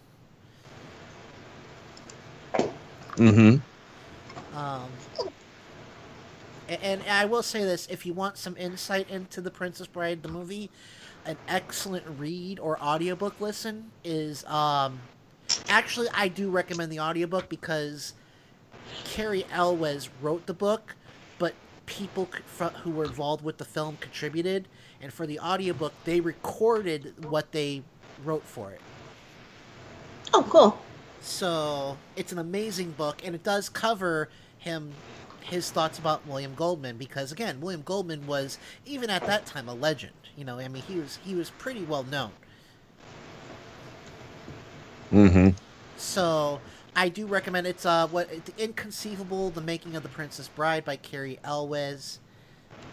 I, I think Inconceivable. Oh no, t- uh, Tale. I think it's Tale Inconceivable Tales. From, oh no, As You Wish. Inconceivable Tales from the Making of the Princess Bride. Like there was this great story about wh- uh, he was talking about uh, Andre the Giant could drink anyone under the table, and he got Oh, that- I wonder why. Yeah. He got dr- well, Yeah. honestly no not joking around here that was a form of self-medication because he was basically in constant pain Oh heck Yep. yeah. Um, his his whole well, body yeah. was turning against him. Yeah, like his gigantism and like um you know, he would just drink to, you know, dull the pain. There's several stories from other wrestlers like one night he got absolutely trashed in a um in a hotel bar and they couldn't get him up to his room so they laid him out in the lobby and put a blankie over him. Oh. that story is in the princess bride in the book Um, that story is in as you wish because uh, not only did they, they put him in the lobby and they put the, the you know the not the cones but you know what they use to make the lines they put those around him Yeah. Velvet ropes. Yes. So, yeah, uh, but no, I really do recommend it because it's amazing insight into this film. And I will say, I, I would say that The Princess Bride is probably the single best adaptation of book to movie. And that specifically happened because of the fact that William Goldman wrote the screenplay. So he had a unique insight into what worked what worked well on paper versus what would work well on film Yeah. and the changes he made paid off amazingly well.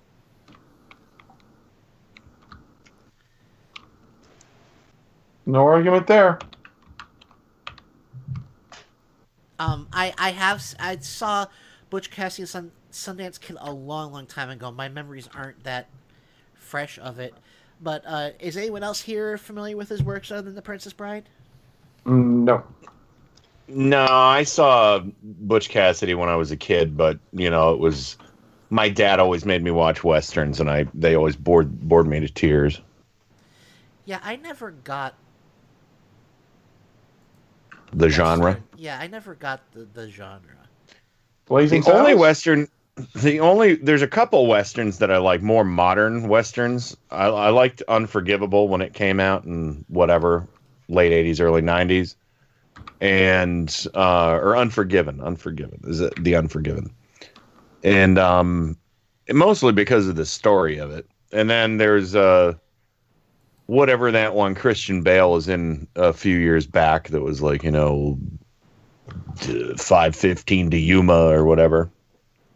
I don't know what the what that was called. Yuma, I think it was.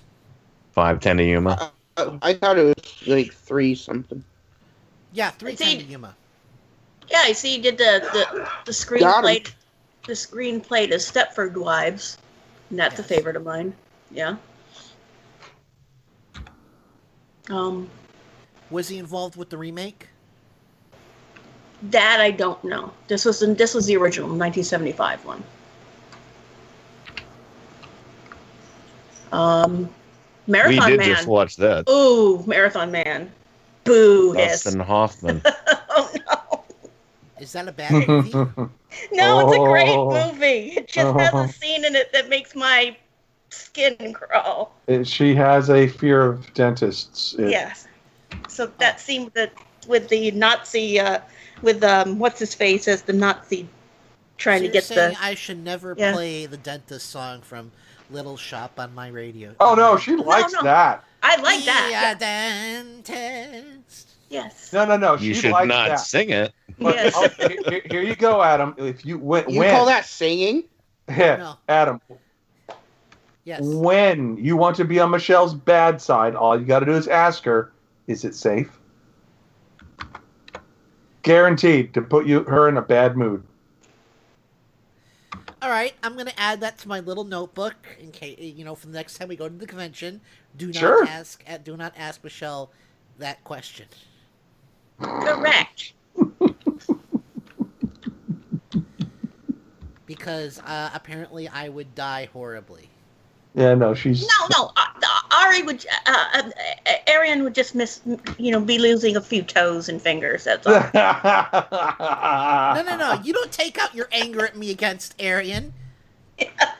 You take out your anger on me. I take out my anger in fantasy. Ooh, no. I think I made a mistake. I think I made a horrible mistake. Yeah. No, I wouldn't do that. All the President's Men. There's another good one. Yes, yes, about the deep throat bringing down, uh, you know, Shitler plus brains. You know, I mean, that's the sad thing is that by the time 2020 comes around, people are going to be fought. Like, remember how great Nixon was? Yes. Oh, Misery. He did the screenplay for Misery. oh, I did not know that. Very cool. film. Yes, I- it is. If there's any fucking scene in the movie ever that makes me cringe and turn my head, it's the hobbling scene. Oh yes, that makes me mm. ill. Well, it was that was more tame than what what happened in the book. You know that, right? Yeah. Well, but usually that's the case. They tone down the stuff in, from the book. Yeah, because they ch- she chopped his feet off at the ankles in the in the book, I believe. It's a With an creepy axe. book. Google It is a monkeys creepy fly. Did that actually? I because I I mean I, I will say the only the only it's been a while a long time actually since I read the Talisman. That's the only Stephen King book that I've read start to finish. uh, another good one. Uh, that's not that bad. Is uh, Eye of the Dragon. I enjoyed that one a lot. It's the Eye of the Dragons. Oh, Maverick, hun. He wrote the screenplay for Mav. Uh, he ri- he wrote uh, Maverick. Okay, very good. Yes, that's one of your favorites. Uh, Jo- Isn't that the one with Mel Gibson and the poker playing? Yeah. Jodie Yes. Foster. Yeah. It is a funny movie. Okay. So, yeah. Yeah, and the novel in the novel, uh, Annie doesn't bash Paul with a sledgehammer. She straight up cuts off his foot with an axe and cauterizes the wound with a propane torch. Oh wow. Nice. Oh, that's pleasant. Yeah. Um, Isn't that nice? I, I will have to, I will have to say though he also wrote the screenplay for Dreamcatcher, and there I have to say, bad, bad movie. Is that the one with the what was it they called them? The shit weasels? Yeah. Yeah, it was it was another Stephen King adaptation I know, that yeah, was I just know so that. horrible. Just- well, come on, you're not exactly narrowing the field with that. Most Stephen King adaptations have not been that great. Hey, Sleepwalkers is great.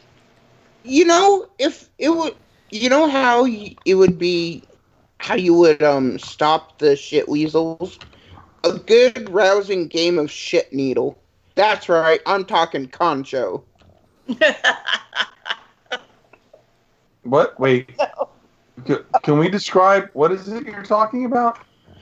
Kancho is a um uh a quote unquote game played by uh Japanese school children. Um it's translated to shit needle in like Vietnam or whatever.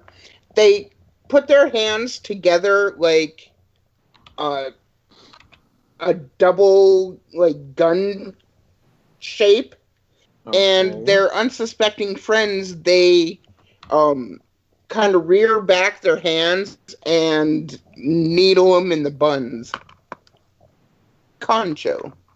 Okay. Well, thank you for that. Kancho. It mean- sounded it sounded a little like an American Indian word, so you know. Needle them in the buns. Well, you know, I'll just Dot say with, with all the connections you have with North Dakota, I was kind of wondering. I mean, you stop it, Miles. Zero connections to North Dakota. What's going on? you don't want to know. It's it's silly. It is silly. But apparently, they had to change the scene in uh, the Rob Reiner adaptation of Misery because the, the actors and like because Warren Beatty was supposed to play Paul, I guess, and he was like, "Oh, I'm not doing a movie with that scene." oh no. Yes. So and I uh, don't exactly blame him. I don't want to be in a scene where my foot gets chopped up. Yeah, uh, guys, don't if, if something happens to me, don't put me down from a vacation, and don't be, don't put me down for having my feet chopped off. Okay. God. Sounds good. With a blowtorch. Works. That's just horrifying. I don't remember that part. Mm, what's cooking? oh God. Wow. Is that beef stew? Wow. No, Well, that's one. That's one no, way to cauterize chili. a wound. She, Pork she chop was a sandwiches. nurse, right? The char- the bad guy character was a nurse, so she at least you know how to do it right. I think Oh, so. Pork chop sandwiches. Alright, you're going to ruin that joke for me forever.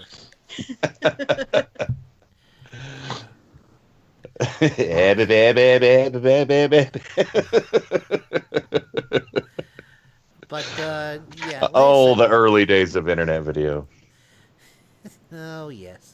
Oh, uh, Theo. Theo is saying um, again. Uh, Goldman's screenplay for the Great Waldo Pepper, 1975, was too honest for its own good. It portrayed barnstorming pilots as capable of appalling carelessness, which they were. He said he has. He Theo That's says why he they had fam. barnstormers.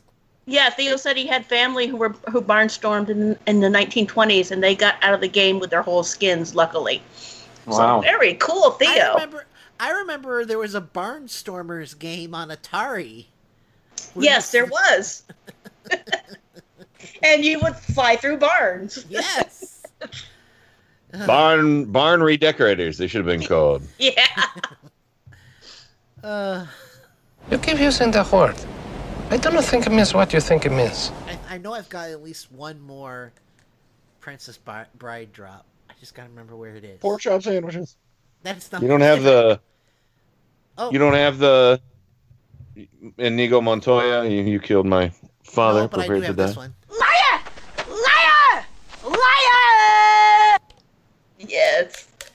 Actually, I was talking. I was talking to uh, Erika Ishii, uh, an anime voice actress on Twitter, and you know, I told, I, I mentioned, you know, uh, I said, you know, we should get together sometime, and uh, you know, if you're ever at AWA and uh, play cards and Blade in his honor. She's, but Adam, he said true love. He said true love. So I was like, yep, I like this voice actress. She's she gets me.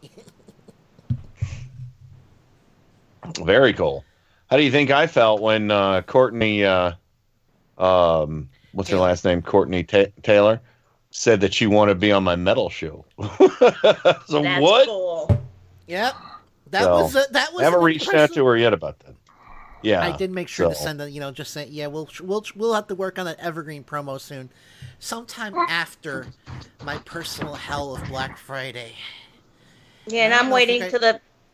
I don't know if you guys could hear the audible eye twitch when I said Yes. Black Friday. You had you had Hmm. that twitch in your voice. Oh, here you go. I, I found it on my hard drive for you, Adam. My name is Inigo Montoya. You killed my father. Prepare to die. And didn't he say that his favorite line of Inigo was when he was like, uh, when he when it dawned on him that you know his quest for revenge was over? Yeah, at the end of the movie. Oh. Wasn't that you who told me that, Kenny? Um, it might have been. That sounds like something I might have to- talked about a long time ago, but I don't know. I'm surprised Maybe- you don't have the. Maybe, Uh, maybe you're going mad. Am I going mad? Or did the word think escape your lips? I'm surprised you don't have the um. Christ, what is it? The uh, the like the game of wits scene in your box. The whole Giggity. scene? That's like five minutes. It is a pretty Keep the lengthy. shirt Wait till I your get. Wait till I get going.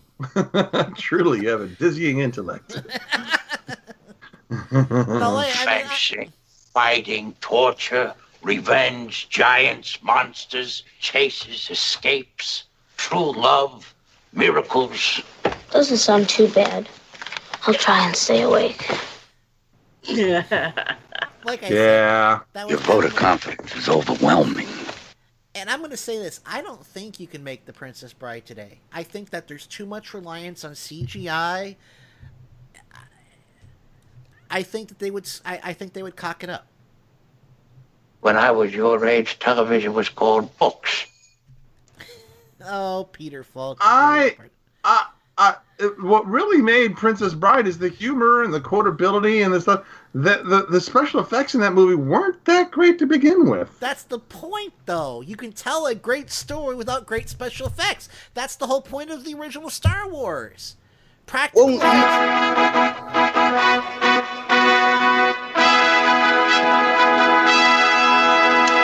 How is it that you like this movie more than me and I have more sounds from it? Well, not just that, but because like I only have seventy-two spots. I don't have the whole. What is? You have the whole seven pages, right? When's it get good? Uh, well, not just that, but like the chemistry that the um cast had. Like, I don't think you could find that many people that you know had this. Sure, I mean, you may be able to snatch up event or like Marvel actors, you know, that have acted in like Avengers movies or whatnot. But Oh I don't my think you can find that. I just had a brilliant idea. We may have to do a fantasy, we may have to do a fantasy film ball, but picture this: Tom Hiddleston as Westley. Okay. Um, maybe, but but here's the thing: i- is because this is like going to kind of be the perfect segue, because the Deadpool Christmas movie that's coming out, it's a recut, a PG-13 recut of Deadpool 2, with framing sequences featuring Fred Savage in the style of The Princess, Princess Bride. Bride. So, what a segue into Stan Lee, right? Yes, yes, and of course, as we mentioned, so Kenny, what we're doing, what I did was, um, instead of our hour music, I've been playing the Stan Lee cameo montage. And Very nice. I, fa- I farmed that that documentary I, I'm fond of about comic book superheroes, and I got a bunch of stuff from that. Excellent. So, uh, Rocket, yeah. you turkey. Well, thank you. I, I'm I'm glad you. I I will rock it. Um, just as soon as I take care. of And you are a turkey. I, I gobble. You you are what you eat. Gobble, gobble. There's got to be a good Princess Bride one. I don't tell me I used our only one. Oh wait, I used our When's only it get one.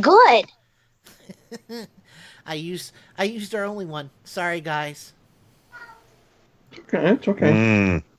Okay, we'll be right back after this for the final hour of Mike Check Radio.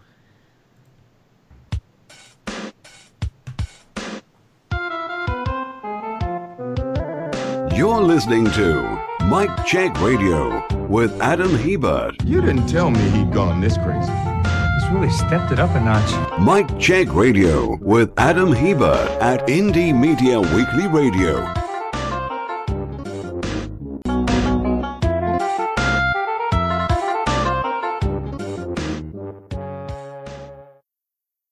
All Mom ever wanted was your love. To be with you. At our two story Victorian home in the Cotswolds. But could you even give her a moment? What with your banking job requiring you to travel to the States from Tuesday to Saturday every other week? No! I'm terribly sorry about your loss, dear. As for you, now is your chance to do better. Why don't you see that you take it? Thank you, sir. Let's go. Wear that? No. If you're gonna fight a war, you gotta wear a uniform.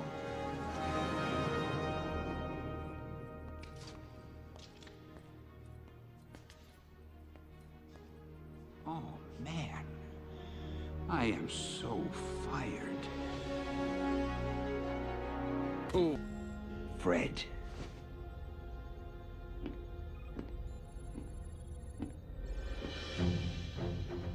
Son. Dad.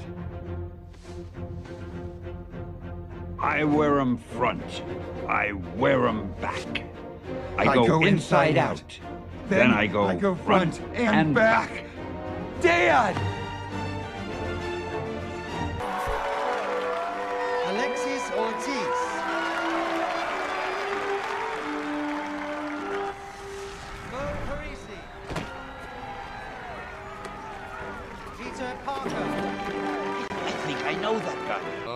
See this? This was aged for a thousand years. The barrels built from the wreck of Grunhill's fleet is not meant for mortal men. Neither was Omaha Beach, Blondie. Stop trying to scare us. Come on. All right.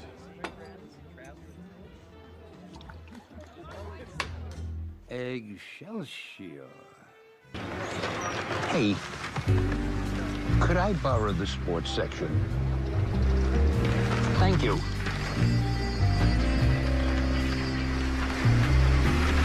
Coming onto our stage right now.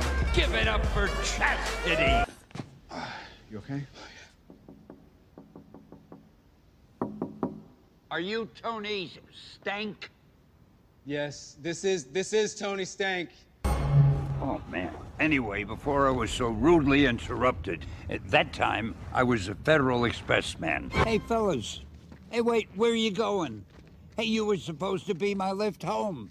How will I get out of here? Hey, oh, gee, I've got so many more stories to tell. Ah, guys. Oh, gee. Every day with these damn alarms. Shut it off. Don't make me come down there, you punk.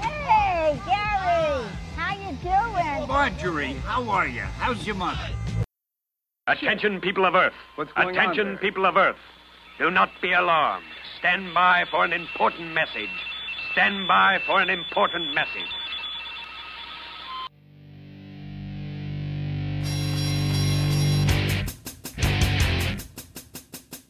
And now, Mike Check Radio with Adam Hebert. Oh, please let it be fantastic. Of course. Yes, yes, yes. It's rather good, isn't it? Hey, I'm just enjoying the show.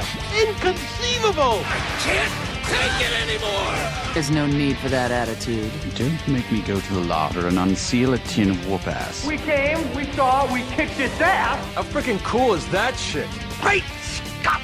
I reject your reality and substitute my own. Nice, right? I learned that one from you, guy. Bang it out. We are going live. Yeah. Feel free to hang around for a while. Oh, God, this makes me happy.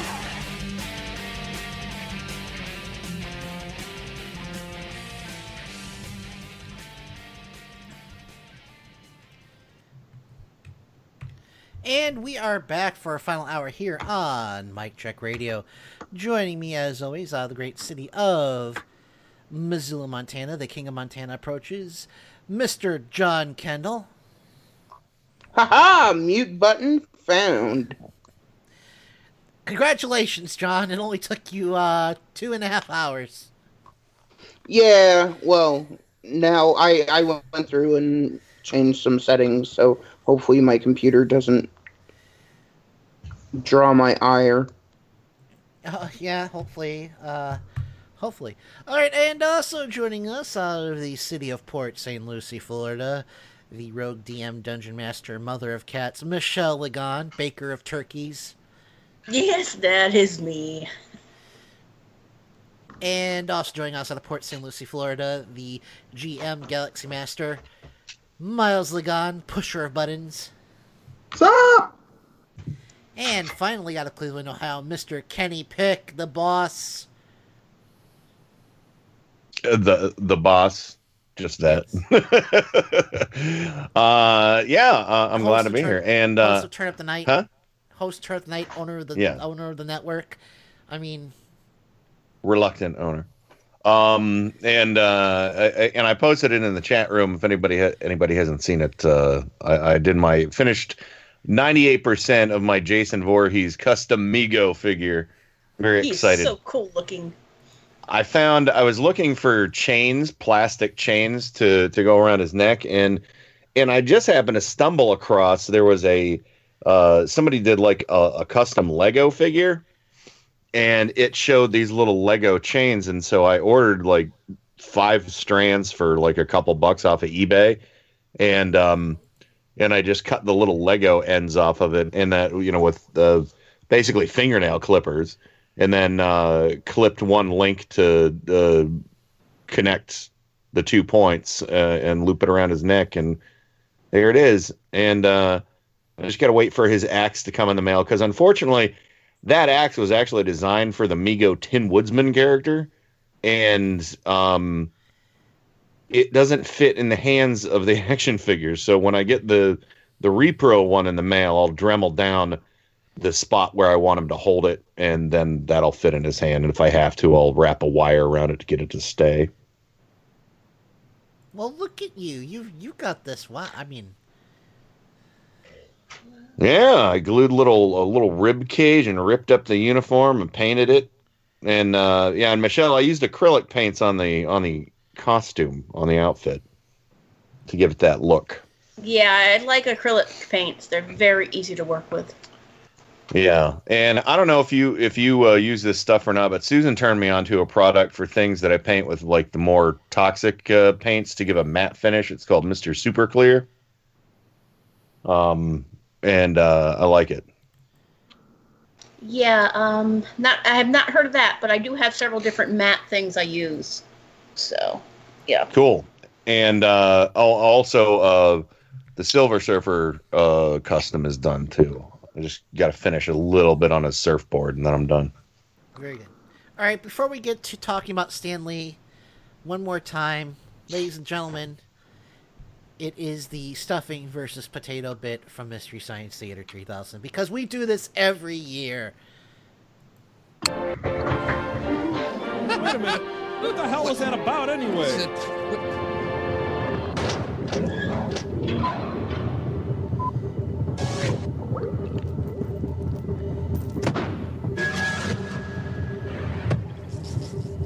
Oh, hi. Hey, what do you guys want with turkey? Stuffing or potatoes? Stuffing or potatoes, Mike? Yeah. Well, funny you should ask, as my colleague Dr. Tom Servo and I are now prepared to publish our findings on the entire stuffing versus potato controversy. Excuse me, uh, Mike will need this space. Cambot lights. Stuffing versus potatoes. Stuffing, a complex mixture of grains, vegetables, and fiber. The potato, nature's bouncing Betty. Stuffing, the combination of the four earth elements fire, water, sky, and crumbs. The potato, silent enemy of the colon. January 8th, 1994. Stuffing pulls child from burning building. New York City, potatoes watch helplessly as man is beaten to death. Now let's turn to our scientific findings. The skin or jacket of the potato is incredibly poisonous and will kill in an instant. Centrifuge tests prove that stuffing is a better vehicle for gravy. Potato, Norwegian rat of the vegetable kingdom, spreading typhus and gonorrhea as it jumps from ship to ship in the world's busiest port cities. And now, Mike, a short film. Stuffing, Balm and Gilead versus Potato, eight-eyed Hydra, destroyer of worlds. Give me liberty or give me death, but with dinner, I'll have stuffing. This is my stuffing. Eat me. Thank you. That's all. Oh, that's it? Yep. Ah, Pretty much. okay. well, I, I guess I know your decision then, huh? Absolutely. Because, uh, you know, I was going to have both. Both is great. Both is good. Gotta have both. I love Thanksgiving. both. Well, then you can, you can take and mush them up. Yeah. You can mush the whole thing. No. What's his deal? There we go. Stuffing versus potatoes, Kenny. we have traditions Yes. on this program, which is why we also play the Packers won the Super Bowl montage every year, even though the Packers don't usually make it to the Super Bowl every year. True. This Right. year Yeah. I'm making corn. I'm making cornbread chicken stuffing. Ooh. Ooh. This is my stuffing. Eat me. All right. Uh, so let we might as well address the uh, elephant in the room, of course. Um, Stan Lee passed away at age 95 this Sunday. Or no, not Sunday, Wednesday.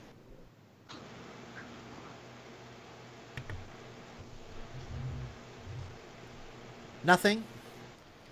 No, yeah, he died. Uh, Yeah, I mean, it's horrible. It's a but you know he led a great life and he No, gave us a lot of fantastic entertainment and uh, was uh, basically what everything that racists and men's rights activists and uh, all these gross people who want to lay claim to different comic book characters and everything and want to smear people that that you know believe in um, real progressive change in society, social justice warriors. Well, Stan Lee was the enemy of all those assholes, Yes. and uh, he he set it out set out to create a mission to not only make superheroes more l- relatable, but also to combat bigotry in uh, in his work. And uh, my parting shot on Turn Up the Night last night, I read uh, the Stan's Soapbox piece that's been making its way around the internet uh, about bigotry and racism, and um, and it actually has uh, some pertinent stuff in it uh, to what's going on today. You know, and not just racism, but you know, he he had a you know had a line that said if a, if some foreigner beat him, beat somebody to his job, uh, he's all down he's down on all foreigners. So you know that's uh, something going on right now with you know the caravan and the xenophobia that that's uh, surrounding immigration and the Trump cult. Yeah. All right. Uh, I'm gonna start. Huh? Okay. I'm gonna start this clip. This is a this is an introduction to Stan Lee from uh, the documentary Comic Book Superheroes Unmasked. And while this plays, I need to excuse myself to make an emergency room to the restroom. So Mhm. please talk amongst yourself as soon as it's done. One of the hard-working guys at Timely was a distant relative of the publisher, named Stanley Martin Lieber. Lieber would later be known by his pen name, Stan Lee. Often called the father of modern comics, Lee started at Timely in 1939 as a teenaged assistant. Even then, Lee thought comic book superheroes should appeal to an older audience. Publisher Martin Goodman thought that was crazy. I used to argue with him because I wanted to write things that were a little more adult for more intelligent readers. And he used to say to me, Stan, we have nobody but very young kids reading our books and a few illiterate adults. Lee's boss wasn't alone in his opinion. Although newspaper strips were read by everybody, comic book publishers knew that their magazines were read almost exclusively by children. Kids began reading comics as soon as they could read. Was the first purchase you made yourself, except for maybe a pack of gum or penny candy. So instead of getting more mature, superheroes began changing to better reflect the juvenile market. To make Batman more appealing to kids, his creators transformed him from a weird avenger of evil into a father figure. They invented Dick Grayson, a young acrobat who, like Batman, sees his parents murdered. Batman takes the boy under his wing, and comics' first kid sidekick, Robin the Boy Wonder, is born. The theory was that young readers would identify with young heroes. And in fact, Batman's sales doubled after the introduction of Robin. Soon, there was an avalanche of sidekicks the Human Torch and Toro, the Sandman and Sandy, Green Arrow and Speedy, Catman and Kitten, the Black Terror and Tim. This idea of kid sidekicks, I hated it. The court would go after the guy for imperiling the safety of a minor, if nothing else. That's Okay. funny. Yes. Yeah, I, Yeah. I, uh, yeah, a kid sidekick. Uh, yeah. And that that's one of the reasons why I like what Stan Lee and the Marvel Corporation did with the comics. They made their superheroes more adult. Well, they had problems. You know, you know, they, they were not well adjusted people. Nope. Yeah. I uh I- I'm looking at an in an art- article here too. Um that uh it, it's on cbr.com and they try to do a tally of roughly how many uh characters Stan Lee co-created and the number stands around 1225.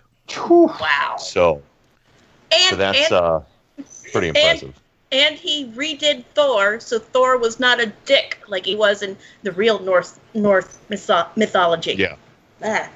Well, and since you mentioned And- him talking, oh, sorry, I'm back. Um, s you mentioned him talking about how you know uh, this idea that you know uh, superheroes were more adult and whatnot. He, uh, you know, I mean, I do have an appropriate clip for about that regarding Spider-Man. If you guys want to hear it.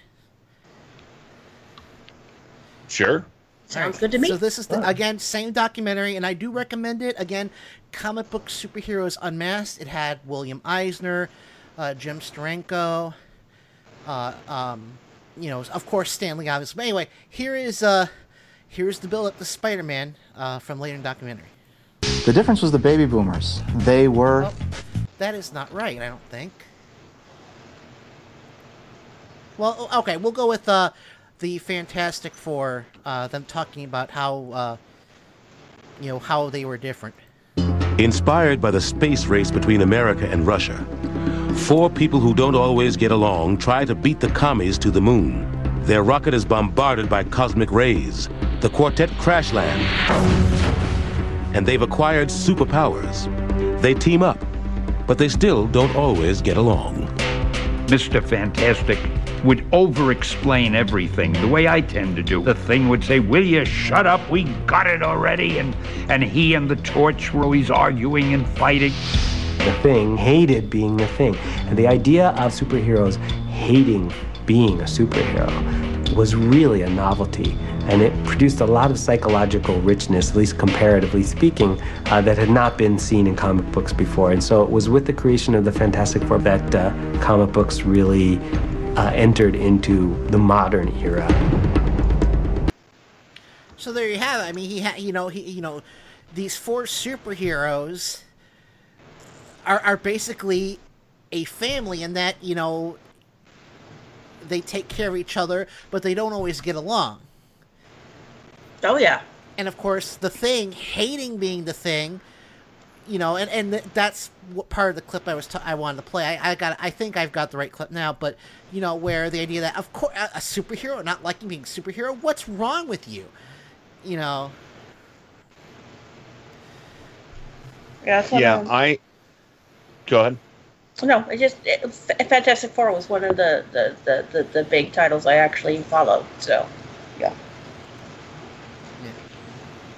Yeah, like, and and something else I I I want to touch on. Fucking woke Twitter can eat my ass. Like, I may take that as a challenge.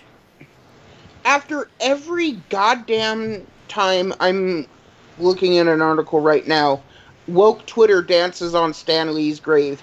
Every time, like somebody that's been beneficial to the culture, Stan Lee, etc., etc., somebody has to go on fucking Twitter and claim that they're problematic. Like, here's a tweet now. All Stan Lee did was steal ideas from DC to create his own characters. He was racist, sexist, a homophobe, and he also assaulted a woman. Y'all can be thankful he created your favorite characters, but stop acting as if he was an incredible, incredible person who did something extraordinary. Bullshit. Bullshit. He, uh, in fact, in this, in this, you know, it, it's always been clear that his best works were collaborations. He wrote, someone else drew. He wrote Captain America, you know, the the new version of Captain America. Jack Kirby drew it. You know, uh, Spider Man. Steve Ditko drew it. He wrote it. It was always he was always open and honest about the fact that his works were collaborations, but he created the Fantastic Four. He created Spider Man.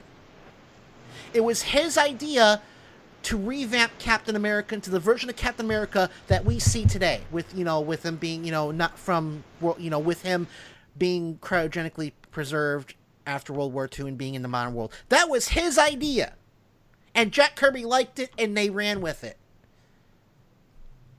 Cool. Um. Anyway, I think this is the cut I wanted to play. We'll see. The difference was the baby boomers. They were notoriously self absorbed. All this was magnified in, in popular culture geared towards youth. James Dean, for example, you know, he may look tough on the outside, but his heart is breaking and he wants to be accepted and he's unsure and his parents don't understand him, the world doesn't understand him. Peter Parker is a shy science major who lives with his Uncle Ben and Aunt May. When a bite from a radioactive spider gives Peter spider like powers, he doesn't even consider fighting crime. He goes into show business.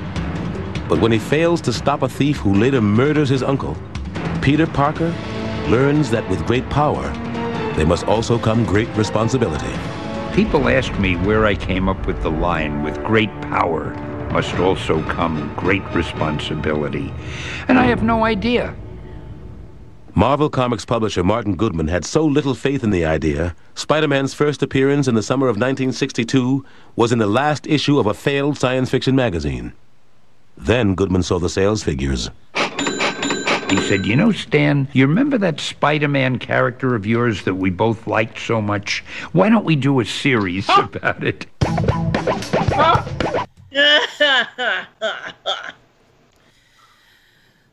So, I, I love how the, I love how their minds change immediately once things start making money. Yeah. You know? yeah. Remember how we Yeah. both loved that character? But it's like, he, he, and again, this this boss that they were talking about that clip, I I know I cut that out, you know, cut it for the for this, but you know, again, he pitches the idea of again this teenage superhero who has problems before and his problems getting worse. It's like, what is wrong with you, Stan? That's terrible. And Stan Lee created the mo- probably the most iconic superhero out there with that idea. Oh, Spider-Man Spider-Man's is very iconic. his Spider-Man is his creation. Mm-hmm. And I don't know where these accusations of his him being racist come in because or, or you know I think what was one of those accusations he was ant, against LGBT people, John. I might have missed that. Yeah, it said it. Yeah, somebody said he was a homophobic, et cetera, et cetera. And it's Yeah. like, God They've- damn it. They've always been clear that the X Men was a metaphor metaphor for homosexuality and racism.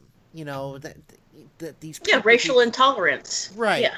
So that's, I mean, that is just, I mean, all you people lying about Stan Lee, go to hell, you miserable fucks. Just let people mourn and go back to your little caves because we don't want to hear from you. Yeah, well, like you know, when I was younger, like um, X Men was like my Saturday morning cartoon. That here. and Spider, Spider Man. and like, you know, is is somebody that was bullied, you know, for being a fatty when he was a kid, still a fatty, whatever. But like, um, John, you are making excellent progress and we love you.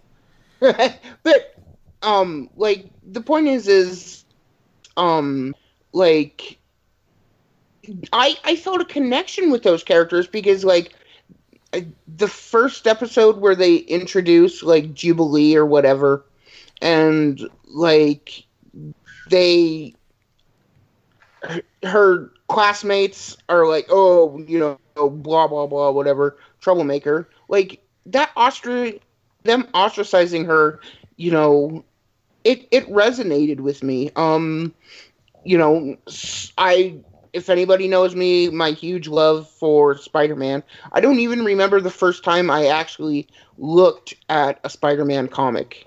But um you know spider-man has always been like super influential and just you know like i said put Oh, sorry. That was my fault. Sorry about that, John. Continue.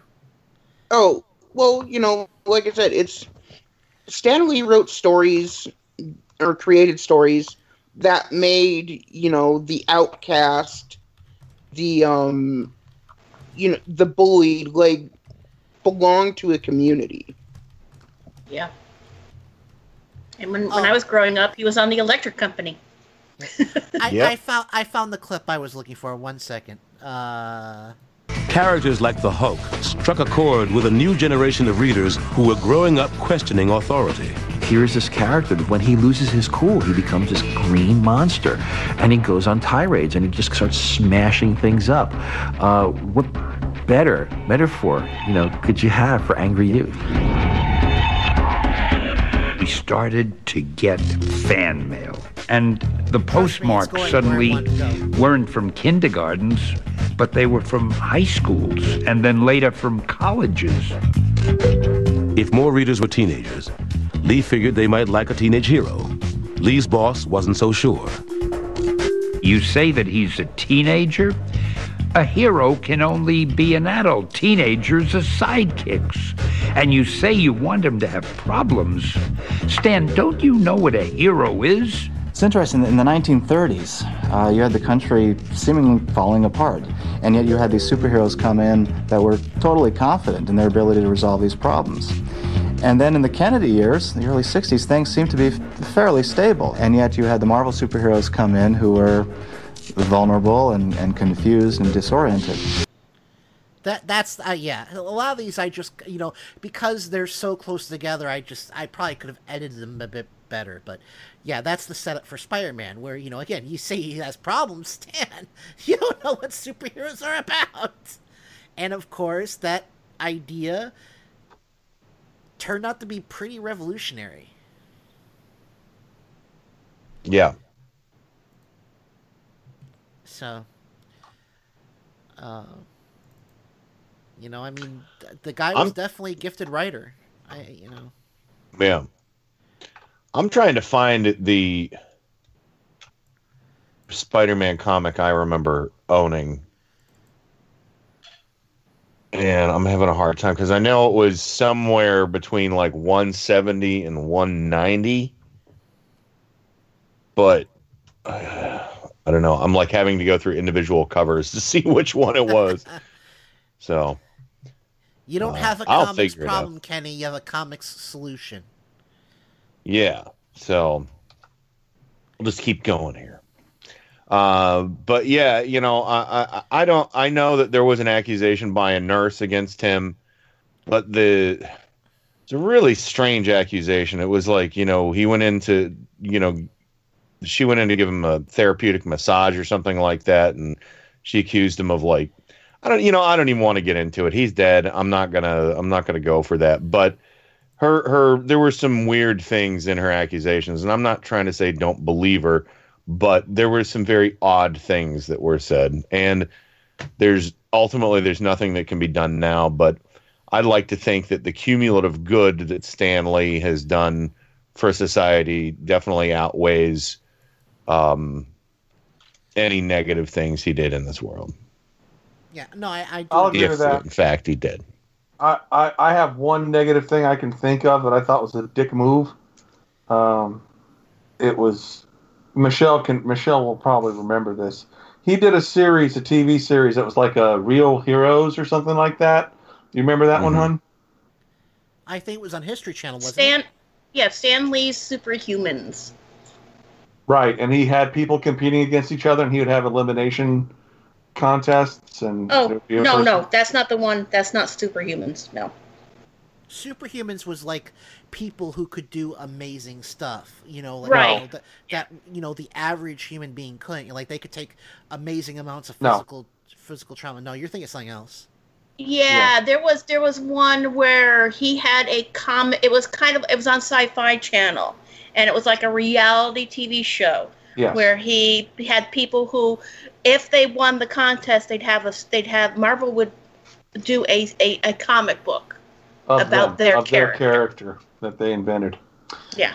So there was this one guy, and he they he was in the contest, and there were all these other people in the contest, and all everyone else's costumes were kind of meh, but this one guy made a massively awesome looking costume, and he was a firefighter, so he was a real contender, and um, there was a there was a, a thing that came out, and he, they they redid everybody's costumes. Everybody else's costumes rocked. I mean, it was a major ass kicking upgrade, except this one contestant's costume was not. It was it was an absolute effeminization of him. It it it was it was like wow. Now the guy didn't want to go to Stan Lee and just to his face like, man, your costume looks sh- like crap. I mean, it, it, he was he he's tried to spare Stan. You know, he tried to spare like you know, just like yeah, no, it looks good. Okay, yeah, I like it. You know, whatever, blah blah blah. And ultimately, it was decided no, your costume is better, but being a superhero is about being honest and not being a liar. And then they let the guy go based on that. They set the guy up to fail. And I considered that the one dick move I've ever seen Stan Lee do. So. Who wants to be a superhero? That sounds like the show. Yeah. I just looked it up. I mean, I'm not familiar with that show, but I, I you know, like I said, uh, I think a lot of the issues with him have been exaggerated. Like you know, suppo- you know, people accuse him of stealing Jack Kirby's work. No, Like I said, it was always clearly it was always clearly collaboration. Anyway, we're gonna go to break. When we come back, we'll talk some more about this. But I do want to say that um, one thing I am kicking around, and and I've discussed this with Kenny. Um, December 28th, I believe, would have been his 96th birthday. And um, the 29th, of course, usually that time of the year we're off that Saturday just because everyone is doing other stuff.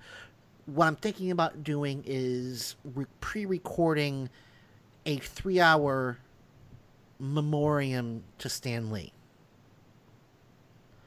Um, that's one of the reasons why I was really going through that documentary right now because this is all stuff that can be used for that too if we do it. Um, it's just that, like I said, usually that time of the year we're off the Saturday before Christmas and the Saturday after. So I'm thinking, Kenny, we could take advantage of that for a change. Yeah, we can give it a shot. So um, we'll be working on that. Anyway, we'll be right back after this for the final segment here on Mike Check Radio.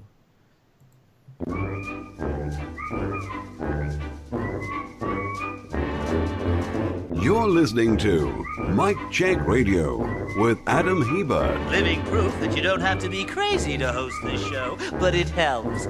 Mike Check Radio with Adam Hebert at Indie Media Weekly Radio.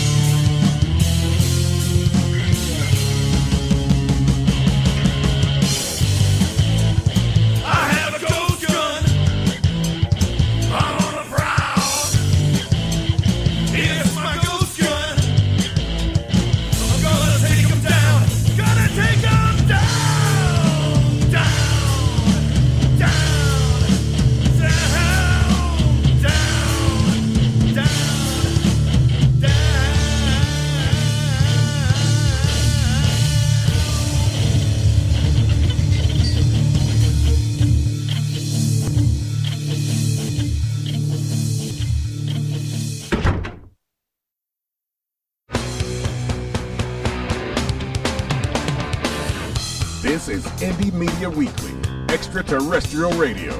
All the power without the tower.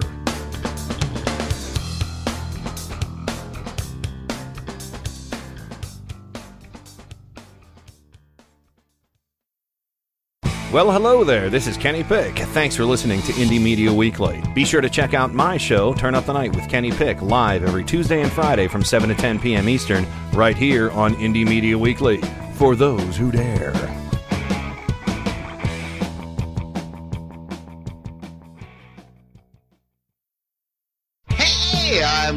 I'm Beatty. And I'm Nick Sadler. And I am Jody Hamilton. We are from the bunker. So we do a one hour weekly podcast. Where we get to speak our mind about stuff from a liberal perspective. We will be on Indie Media Weekly Saturdays at 5 p.m. Eastern. We are so excited. If you don't have any right wing friends, you'll feel at home with us. From the bunker. With Jody Hamilton, Nick Sadler, and Richard Beatty. On Indie Media Weekly Saturdays at 5 p.m. Eastern.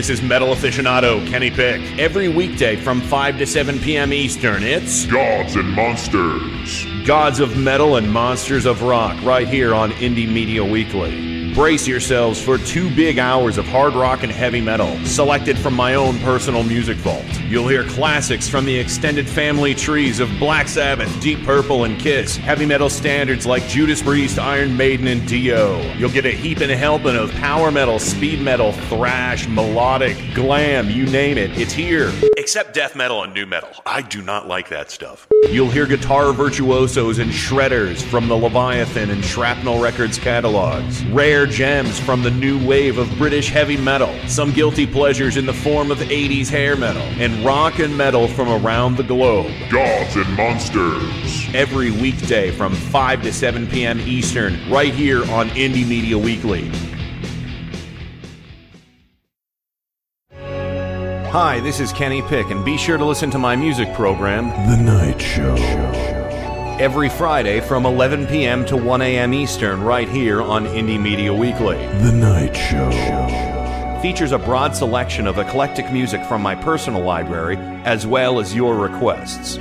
So be sure to visit IndieMediaWeekly.com and find the tab for The Night Show. Join the chat and submit your requests every Friday from 11 p.m. to 1 a.m. Eastern on The Night Show. Only on Indie Media Weekly. IndieMediaWeekly.com for those who dare. dare, dare.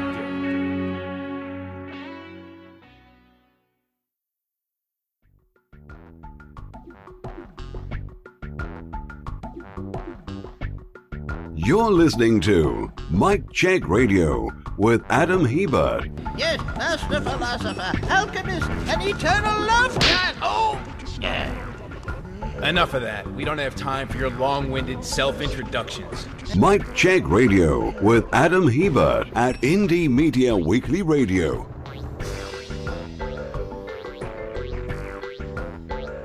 That's right, we don't have time for that. So, John Kendall, Missoula, Montana. Yay. Miles Lagon, Port St. Lucie, Florida. What? Michelle Lagon, Port St. Lucie, Florida. Whoopee! Kenny Pick, Cleveland, Ohio. Present. Adam Hebert, Enterprise, Alabama. Hey, hey, hey. Uh, before we get Boo. back, before we get back talking about uh, Mr. Lee, I wanna, I, I, I'm gonna, I wanna, I'm gonna retract something. Uh, I believe it was last week we talked about the supposed attack on Tucker Carlson's home in Washington D.C. And uh, initially, I took his side, saying, you know, uh, you can disagree with the guy's politics or his show, and you can, you know, the way you handle that is you call his, you, you boycott, you call his sponsor, say, hey, I'm not buying your shit product until you dump this fucker. Uh, it turns out he lied. I'm, sh- I'm. This is my shocked voice, guys. Weird. I, I Weird. am so Lied. shocked. He lied. Really? He claimed that they tried to break down the door. There was no damage to the door, according to the police report. He also claimed they threatened to bomb him when a video revealed that they were talking about on a loud horn, a loudspeaker, uh, the MAGA bomber and Yeah. shooting at the synagogue. Um, so he lied. He lied. he is a liar. fuck you. I felt sorry for you. I defended you because I have a sense of decency. You took advantage of it. Yeah, well, they love to play the victim. Oh, I know. I'm just saying. I, you guys remember, right? I defended him. Yes. I said it mm-hmm. was wrong, and you know he took advantage of people like me. So fuck you, Tucker. Fuck you. Next time, I hope they do break down your door. No, No, no, no. No. Fool me Don't, once, don't, shame don't on fall you. for the Fool- bait, Adam. Fool me twice, shame on me. I'm not gonna believe him again. That's fine. Just don't call for the actual violence that he's faked you out on the first time. He's a pitiful little man that has to make up a story just to make himself feel better. That's all he is. I'm going to my happy place. Yes. Let's talk about Stan Lee. Yay! Um, so I mean, a lot of St- I mean, they they talked about in that one clip about how he got to start Timely Comics, and you know, uh, even then he kind of had these ideas that were considered out there. You know, like comic books are a medium that should be, you know, that can be for anyone. And and that's the thing is that even you know in Japan, which has a huge manga culture, it has never progressed beyond a medium for children. Like if you see a character in an anime reading manga, that's usually a jab at them as a character. Like in Sailor Moon, they show they regularly show Usagi, who is Sailor Moon, the hero, reading manga and laughing like a little child. It's it's a dig, as it were. And here comes Mr. Stan Lee with this idea that comics should be, for, you know, comics can be for everyone. Mm-hmm. and and I and I think it also helped, you know, widen the market. Because a lot of independent comics got their starts in the late '80s, early '90s that really, really picked up and went went even more adult and more, you know, dark. And I think that was just the way, you know, because the pioneers had opened the door for people. Well, here here's another clip. This is uh this is fr- again from the same documentary, uh, comic book superheroes unmasked, where they're talking about how you know Marvel in the '60s was kind of the counterculture, you know, a reflective of the counterculture, and I think this also covers the revamp of Captain America, if I'm not mistaken. One of Marvel's boldest moves came in 1964 when Stan Lee and artist Jack Kirby brought back Captain America, Timely's World War II hero, whom Kirby had co-created. Readers were told that Captain America had been frozen in ice for 20 years, and shockingly, his kid sidekick Bucky had been killed in action. The infallible one-dimensional hero of World War II blamed himself for his partner's death. And in between fights, Captain America brooded like a star-spangled Hamlet. He felt he didn't belong to our age. He, he was, as I say, an anachronism. He, he belonged back in the 40s. Jack hadn't done him that way, and I felt a little bit diffident mentioning it to him. But oh man, Jack loved the idea instantly. Captain America's growing discomfort seemed to mirror the nation's, as the certainties of yesterday got turned upside down in a new age of rebellion. We look at what Stan did back in the 60s, and we may say, oh, wow, I remember those stories really fondly. And they, they kind of read kind of quaint and kind of simplistic, you know, and maybe they were appealing to kids. Well, no. Back in the 60s, they didn't read that way. They were cutting edge. There was almost counterculture at the time. There was a survey conducted by Esquire magazine in 1965 which revealed that self-described college radicals uh, ranked Spider-Man and the Incredible Hulk uh, among their favorite revolutionary icons, right there with Bob Dylan and Che Guevara and Malcolm X. There you go. They were they were rev, you know revolutionary icons. And, and you know again the what they did the the Captain America we see in the Marvel Cinematic Universe that was Stan Lee's idea. I'd like to do a tribute to uh, to Bucky right now, if you don't mind. Yes, please. Ready? Yes. Bucky, no. There you go. And of course, I think I think they did the Winter Soldier thing in like the what the mid late '80s, where they brought him back as the Winter Soldier. No, Winter Soldier. Winter Soldier is a relatively recent story arc. I think that was maybe around 2005. Really? Um, Yeah, yeah, because that kind of uh, ran parallel to, um, um, it, was a very, uh, uh, you know how things happen at Marvel than they happen at DC or vice versa. Um, that was very much like the Hush storyline that brought back Jason Todd, um, you know, as as a villain, as the Red Hood. So Red Hood, there were a lot of parallels between Red Hood and the Winter Soldier. So uh, I will uh, I will look up that and see uh, um, see when he uh, came back.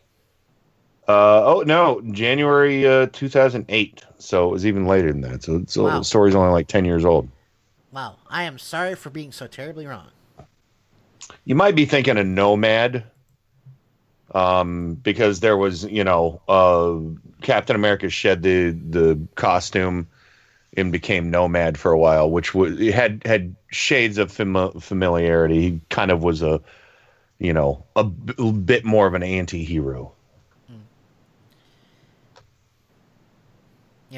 Yeah. Well, like I said, I mean, a lot, a lot of these ideas, you know, they're his. I mean, it just happened that Jack Kirby liked the idea of what, uh, like Stan's idea, and ran with it. You know. Mm-hmm.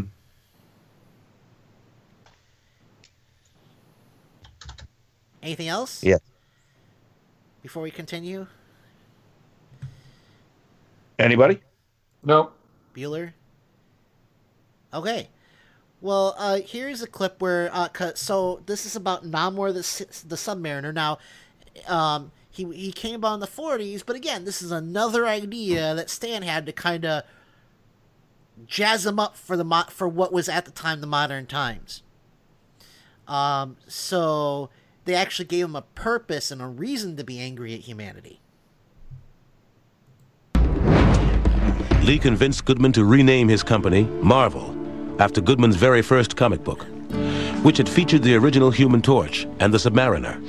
Lee and Kirby had already created a new Human Torch, and in early 1962, they revived the Submariner.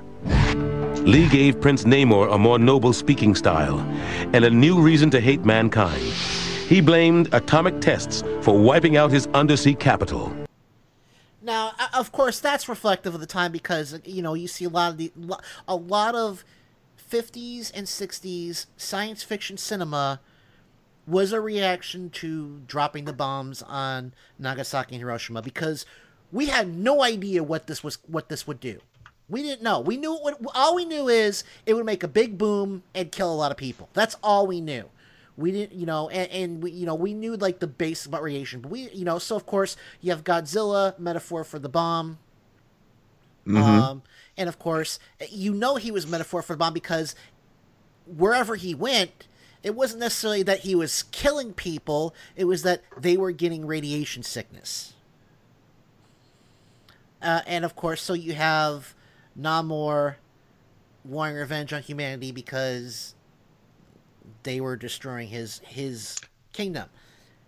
Yeah, and you know where where Stan was coming from too. You know, uh, you're, you're totally right. I mean, even one of my favorite movies of all time, Plan Nine from Outer Space, was a reaction to the bomb. I mean, so much sci-fi in the day was about that, and and gradually, it you know, uh, you know, it, it trends what these things are about because in the nu- you know, the nuclear war idea, or you know. Um, uh, pollution thing is al- j- always a recurring thing. You know, I mean, and through the 80s, what did we have? It was constantly, you know, it was Captain Planet, there was Toxic Avenger, there were all these different, you know, cartoons that were saying, you know, uh, pollution and toxic waste. This is terrible, you know. So, And they were uh, so yeah, yeah, yeah, of course, and you know, so it, uh, uh, it, it's no surprise. And then you know, you know what the late '60s, uh, Greenpeace formed.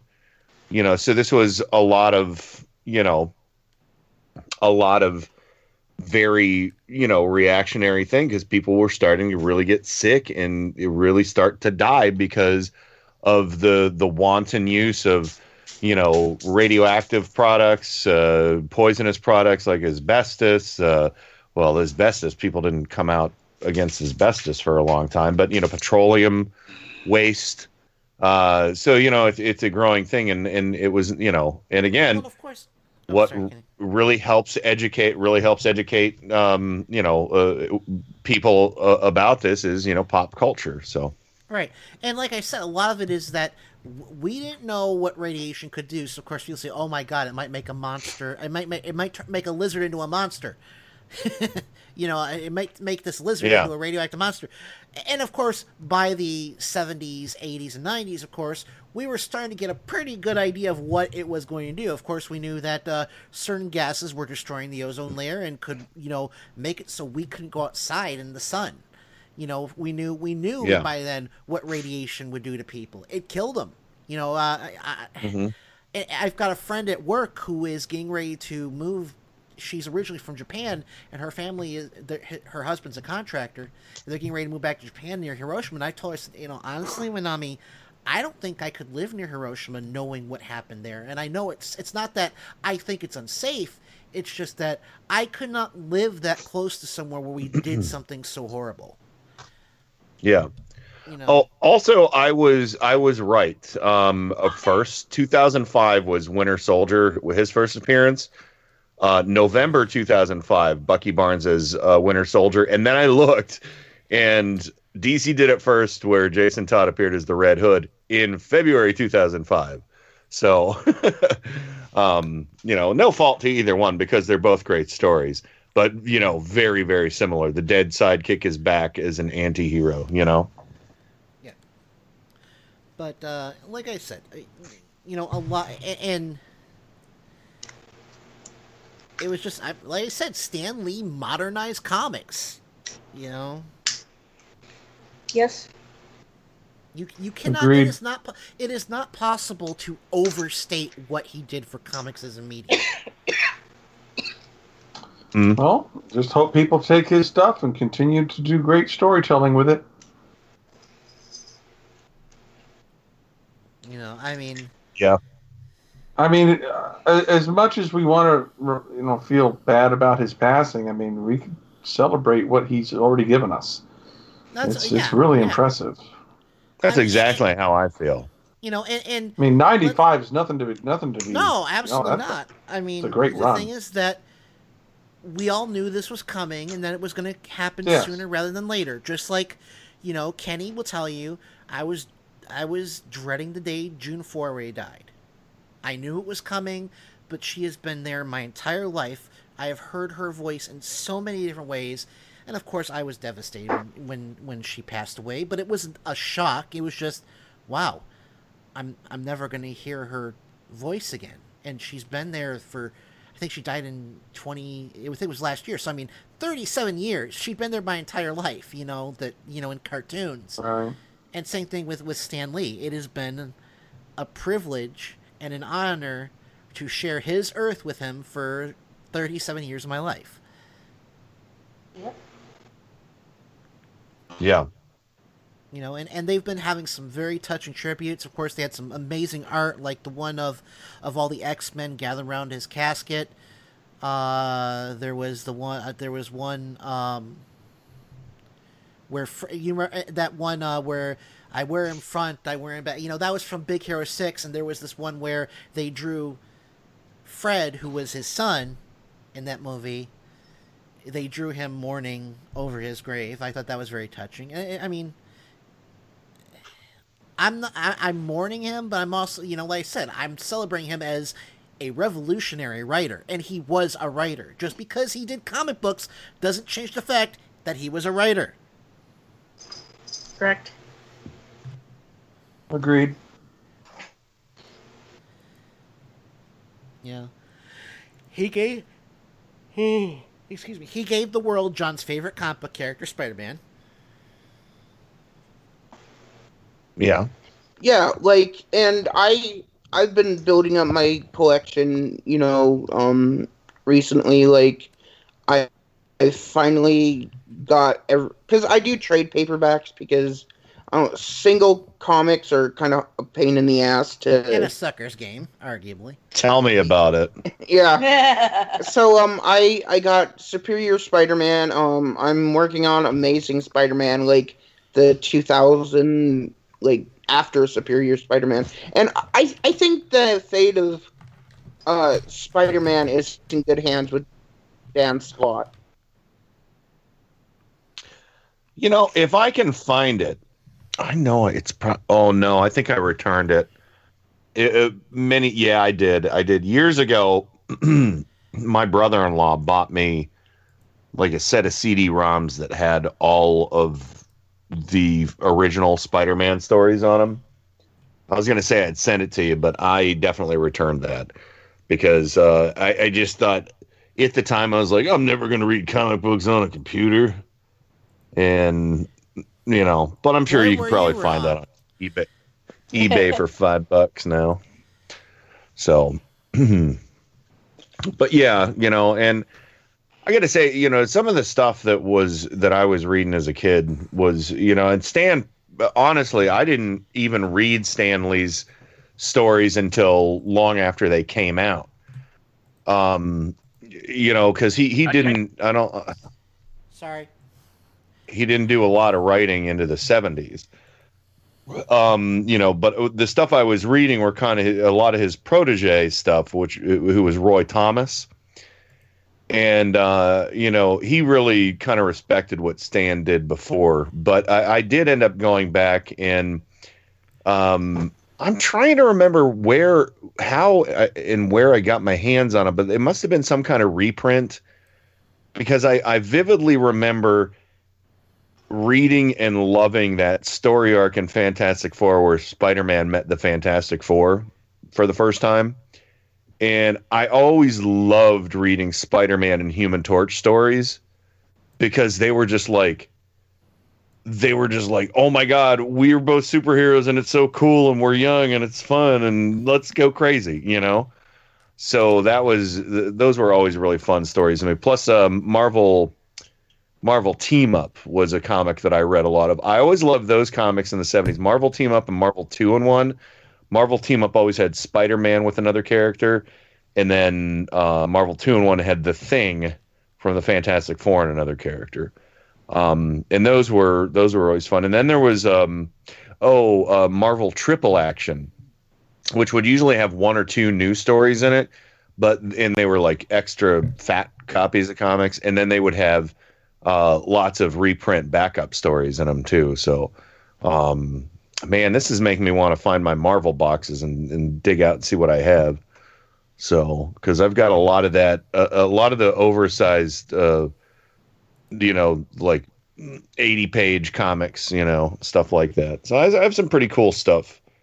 I don't, I didn't focus a lot, you know. Again, I'm more of a DC guy, but um because there's only a very short era of Marvel that I really like.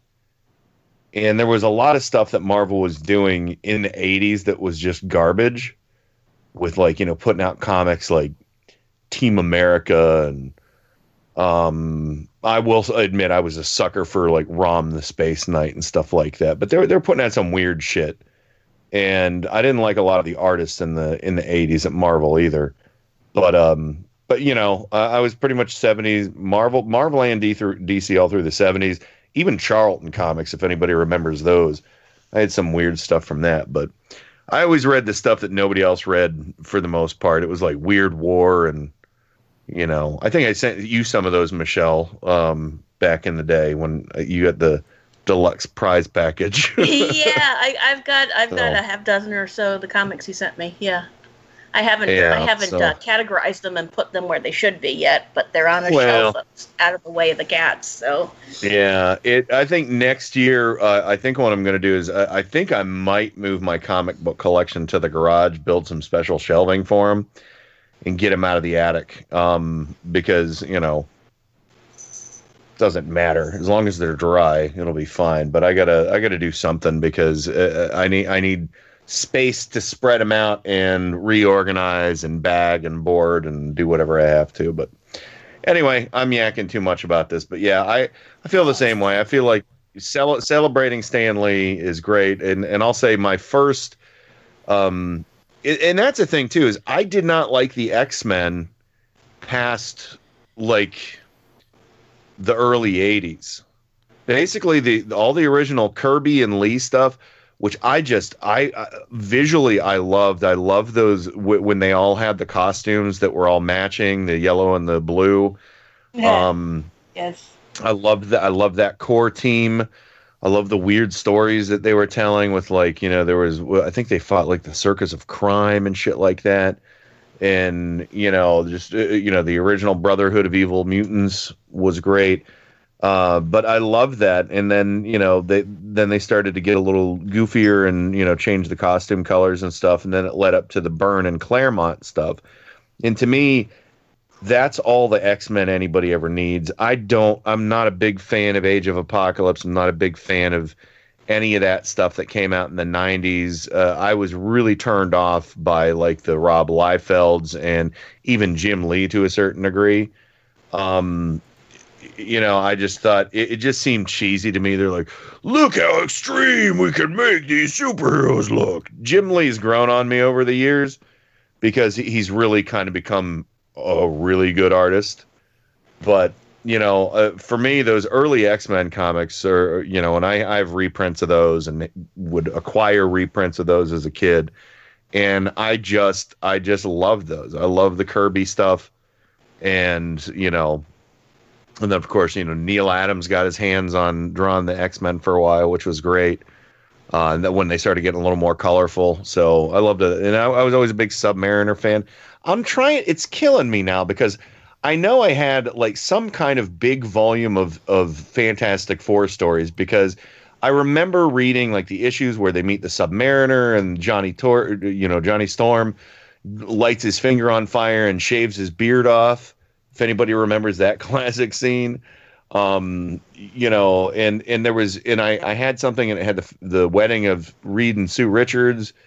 So I, I don't remember what it was. I must have had some kind of big fat volume as a kid of reprints of those stories, but I, it's killing me. I can't I can't even visualize it.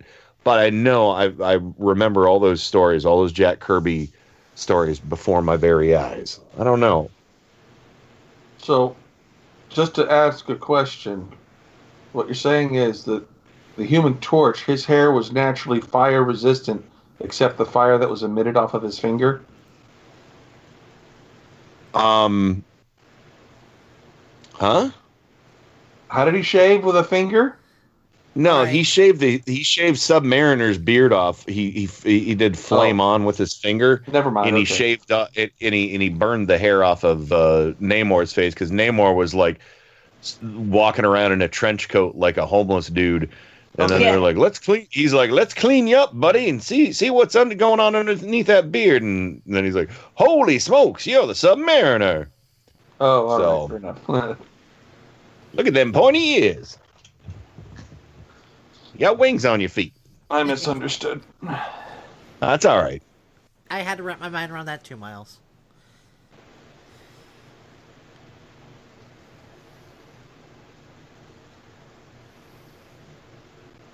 Now we'll just sit here silently.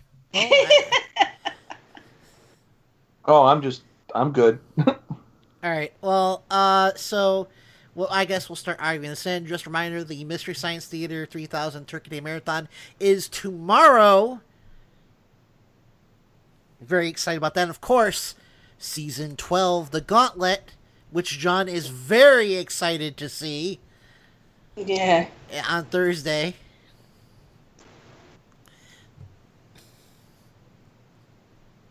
It's, a, mm-hmm. it's a very exciting time to be a fan of skin peelingly bad movies, let me tell you. Yeah. I think he's muted. Are you okay, John? Yeah, well, I, I was just sitting here. I'm like, how am I supposed to react to that? Oh, unmute, unmute, John. Unmute, damn you. Okay. but no, I, I'm very, I'm very excited. Um, you know, huge Mystery Science Theater 3000 fan, and here, here's to many more seasons to come.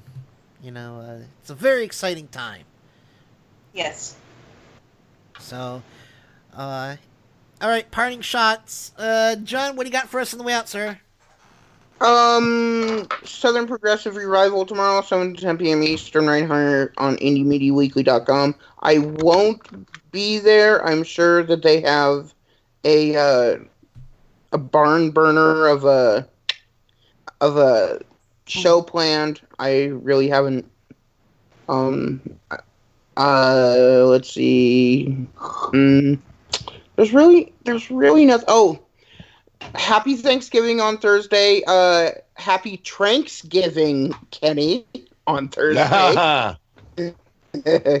um, uh, enjoy safely. If you have crazy relatives, I I feel sorry for you. Um, fight hard.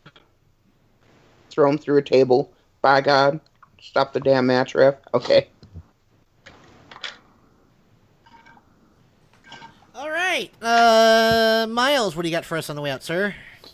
Um, yeah, everybody enjoy their Halloween. Uh, Thanksgiving. uh, I'm a little. I'm on vapors at the moment. It's been a long day, and I'm ready to cash in. Uh, let's let's. Uh, uh, uh, I'll just say I've been the predictions I've been hearing, and I am hoping. I'm crossing my fingers that it comes true. It's like something. The rumblings from the special counsel's office. Something's going to come up this week, and I am I am giddy with anticipation. So Very good. Very good. All right. just hang in there. Okay. Thank you. Uh, Michelle, what do you got for us? I am too exhausted to form a cohesive thought at this point. That that that will be your parting shot then, Mr. Pitt. Yes. What do you got for us? Yeah, well, we're going to help him find his memory. Sure, we'll beat it back into him. Why bother? I'll show you an easier way. First, we got to see what he really looks like, so let's give him a little shave. Flame on! Hey, look at that! Holy cow, it's the human torch. See how simple it is when you know how? I can control the flame of my body within a hair's width. Wait, his face. No, it can't be. It is. It is. He's the Submariner. You dug that up, huh? I did. So, Anything else? computer. Uh, no, uh, I'm not sure exactly what's going on on Tuesday, uh, but we are doing uh, um, the very fun new uh, "What the hell is that fucking price?" um, on Turn Up the Night uh, between now and Christmas, finding prices from the 1971 and 1977 Sears Wish books of oddball items, and we had a lot of fun playing that on Friday, and uh, we might get some listeners, and I might uh, uh, involved. Uh, hint, hint to all you guys. Wink, wink, nudge, nudge. And Say um, no more. Say no more. I, I might, I might. Uh, uh, I think I'll, if if you can beat the mighty Rain and Joe on Tuesday, uh, I will send out a special prize. Outstanding. So, so for, if I'm understanding you correctly, Rain has canceled her vacation. Oh no no no! I'm sorry, Miles and Michelle and Joe. I am so sorry. Uh, we she for she they didn't mention it last night No, on the show, didn't. so it's hard I for to know. Michelle and I were listening So- and going, "Did we? Did, did something happen we don't know about?" Miles and Michelle are going to be filling in for Rain and Bob both nights next week, so uh, that's going to be fun. So they'll be playing along with Joe. So they'll be playing along with uh, with Joe for uh, what the hell is that fucking price? And we might get a listener involved. So thank you for reminding me in a very um, passive aggressive way. I don't think he meant it that way. oh, he did. Did he's laughing? Why do you think he's laughing? So, uh, and I, my apologies that I forgot. I would have remembered eventually. So, uh, but you know, I, eh, we're all busy this time of year. So You know, I'm planning. I'll- I have. There are ways I can push buttons subtly. I know. It's fine. I'm glad you guys are going to help us out. It's going to be a lot of fun. All you, You need to stop that, Miles. If we ever get an HR department, you might be in real trouble. Really? You mean I'd be fired and I'd be able to go? Um, never mind. That's that's uh. No, you you would probably be hired on more. Oh oh oh! There's a threat. It works with John. I'm actually, I am It the does. HR. department. And I've never fired anybody. So what's whatever that say about happened me? to that? Whatever happened to that harassment complaint against John? Then What are we Uh, talking? we, made it, we made it go away. Like, you are just the worst. All right, uh, I don't know if we're gonna be on. me. All right, my prank shot is fuck Black Friday. If you have any respect for me as a human being, you will not go out Friday. Great, now all my co-hosts are gonna go out shopping Friday morning. Hell no. I don't leave the house on that day. Mm-hmm. No, no, oh, so black. you do, so you do have respect for me. I'll be at work texting Michelle. No, I have respect for my sanity in traffic, and I don't like driving to begin with, and I don't like being in a car when the roads are crowded. And we're in Florida, and people go crazy on that day. So nope. Yeah, I don't Not feel like getting shot in the. f- I don't feel like getting shot in the face for a waffle iron. Yeah. Yeah. The best part of uh, Black Friday is all the videos that go up on YouTube. There is that. All right. That is crazy, crazy stuff. Yep. Yes. But yeah, fuck Black Friday. If you respect me, don't do don't do it, please. Uh, anyway, I don't know if we're gonna be on the air. We're gonna have to have a little talk about that. Uh, because I don't know what my schedule is, because I'm off this weekend. so we'll keep you posted about that. Anyway, have a nice week. Enjoy your Thanksgiving dinner. Don't forget Mystery Science Theater 3000 on Thursday. Bye. Time for go to bed. Aye, it is late. Shall we retire? Goodbye, my friends. Goodbye to you all. I'll never forget you. Live in peace. Goodbye, all. Stay happy and good luck. On our way to great adventures. Get out of here! Disgusting worm! Push the button, Frank.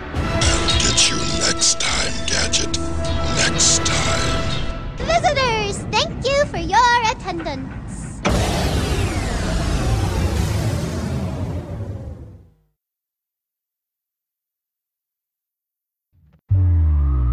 They're the greatest stories ever told. Heroes show us we don't need to be perfect to do what's right. It's not about living without fear, but facing injustice. It's not about being powerful, but finding your calling when you least expect it. They show us it's okay to be vulnerable. No matter how tough you are. Because even though they're heroes, they're still human.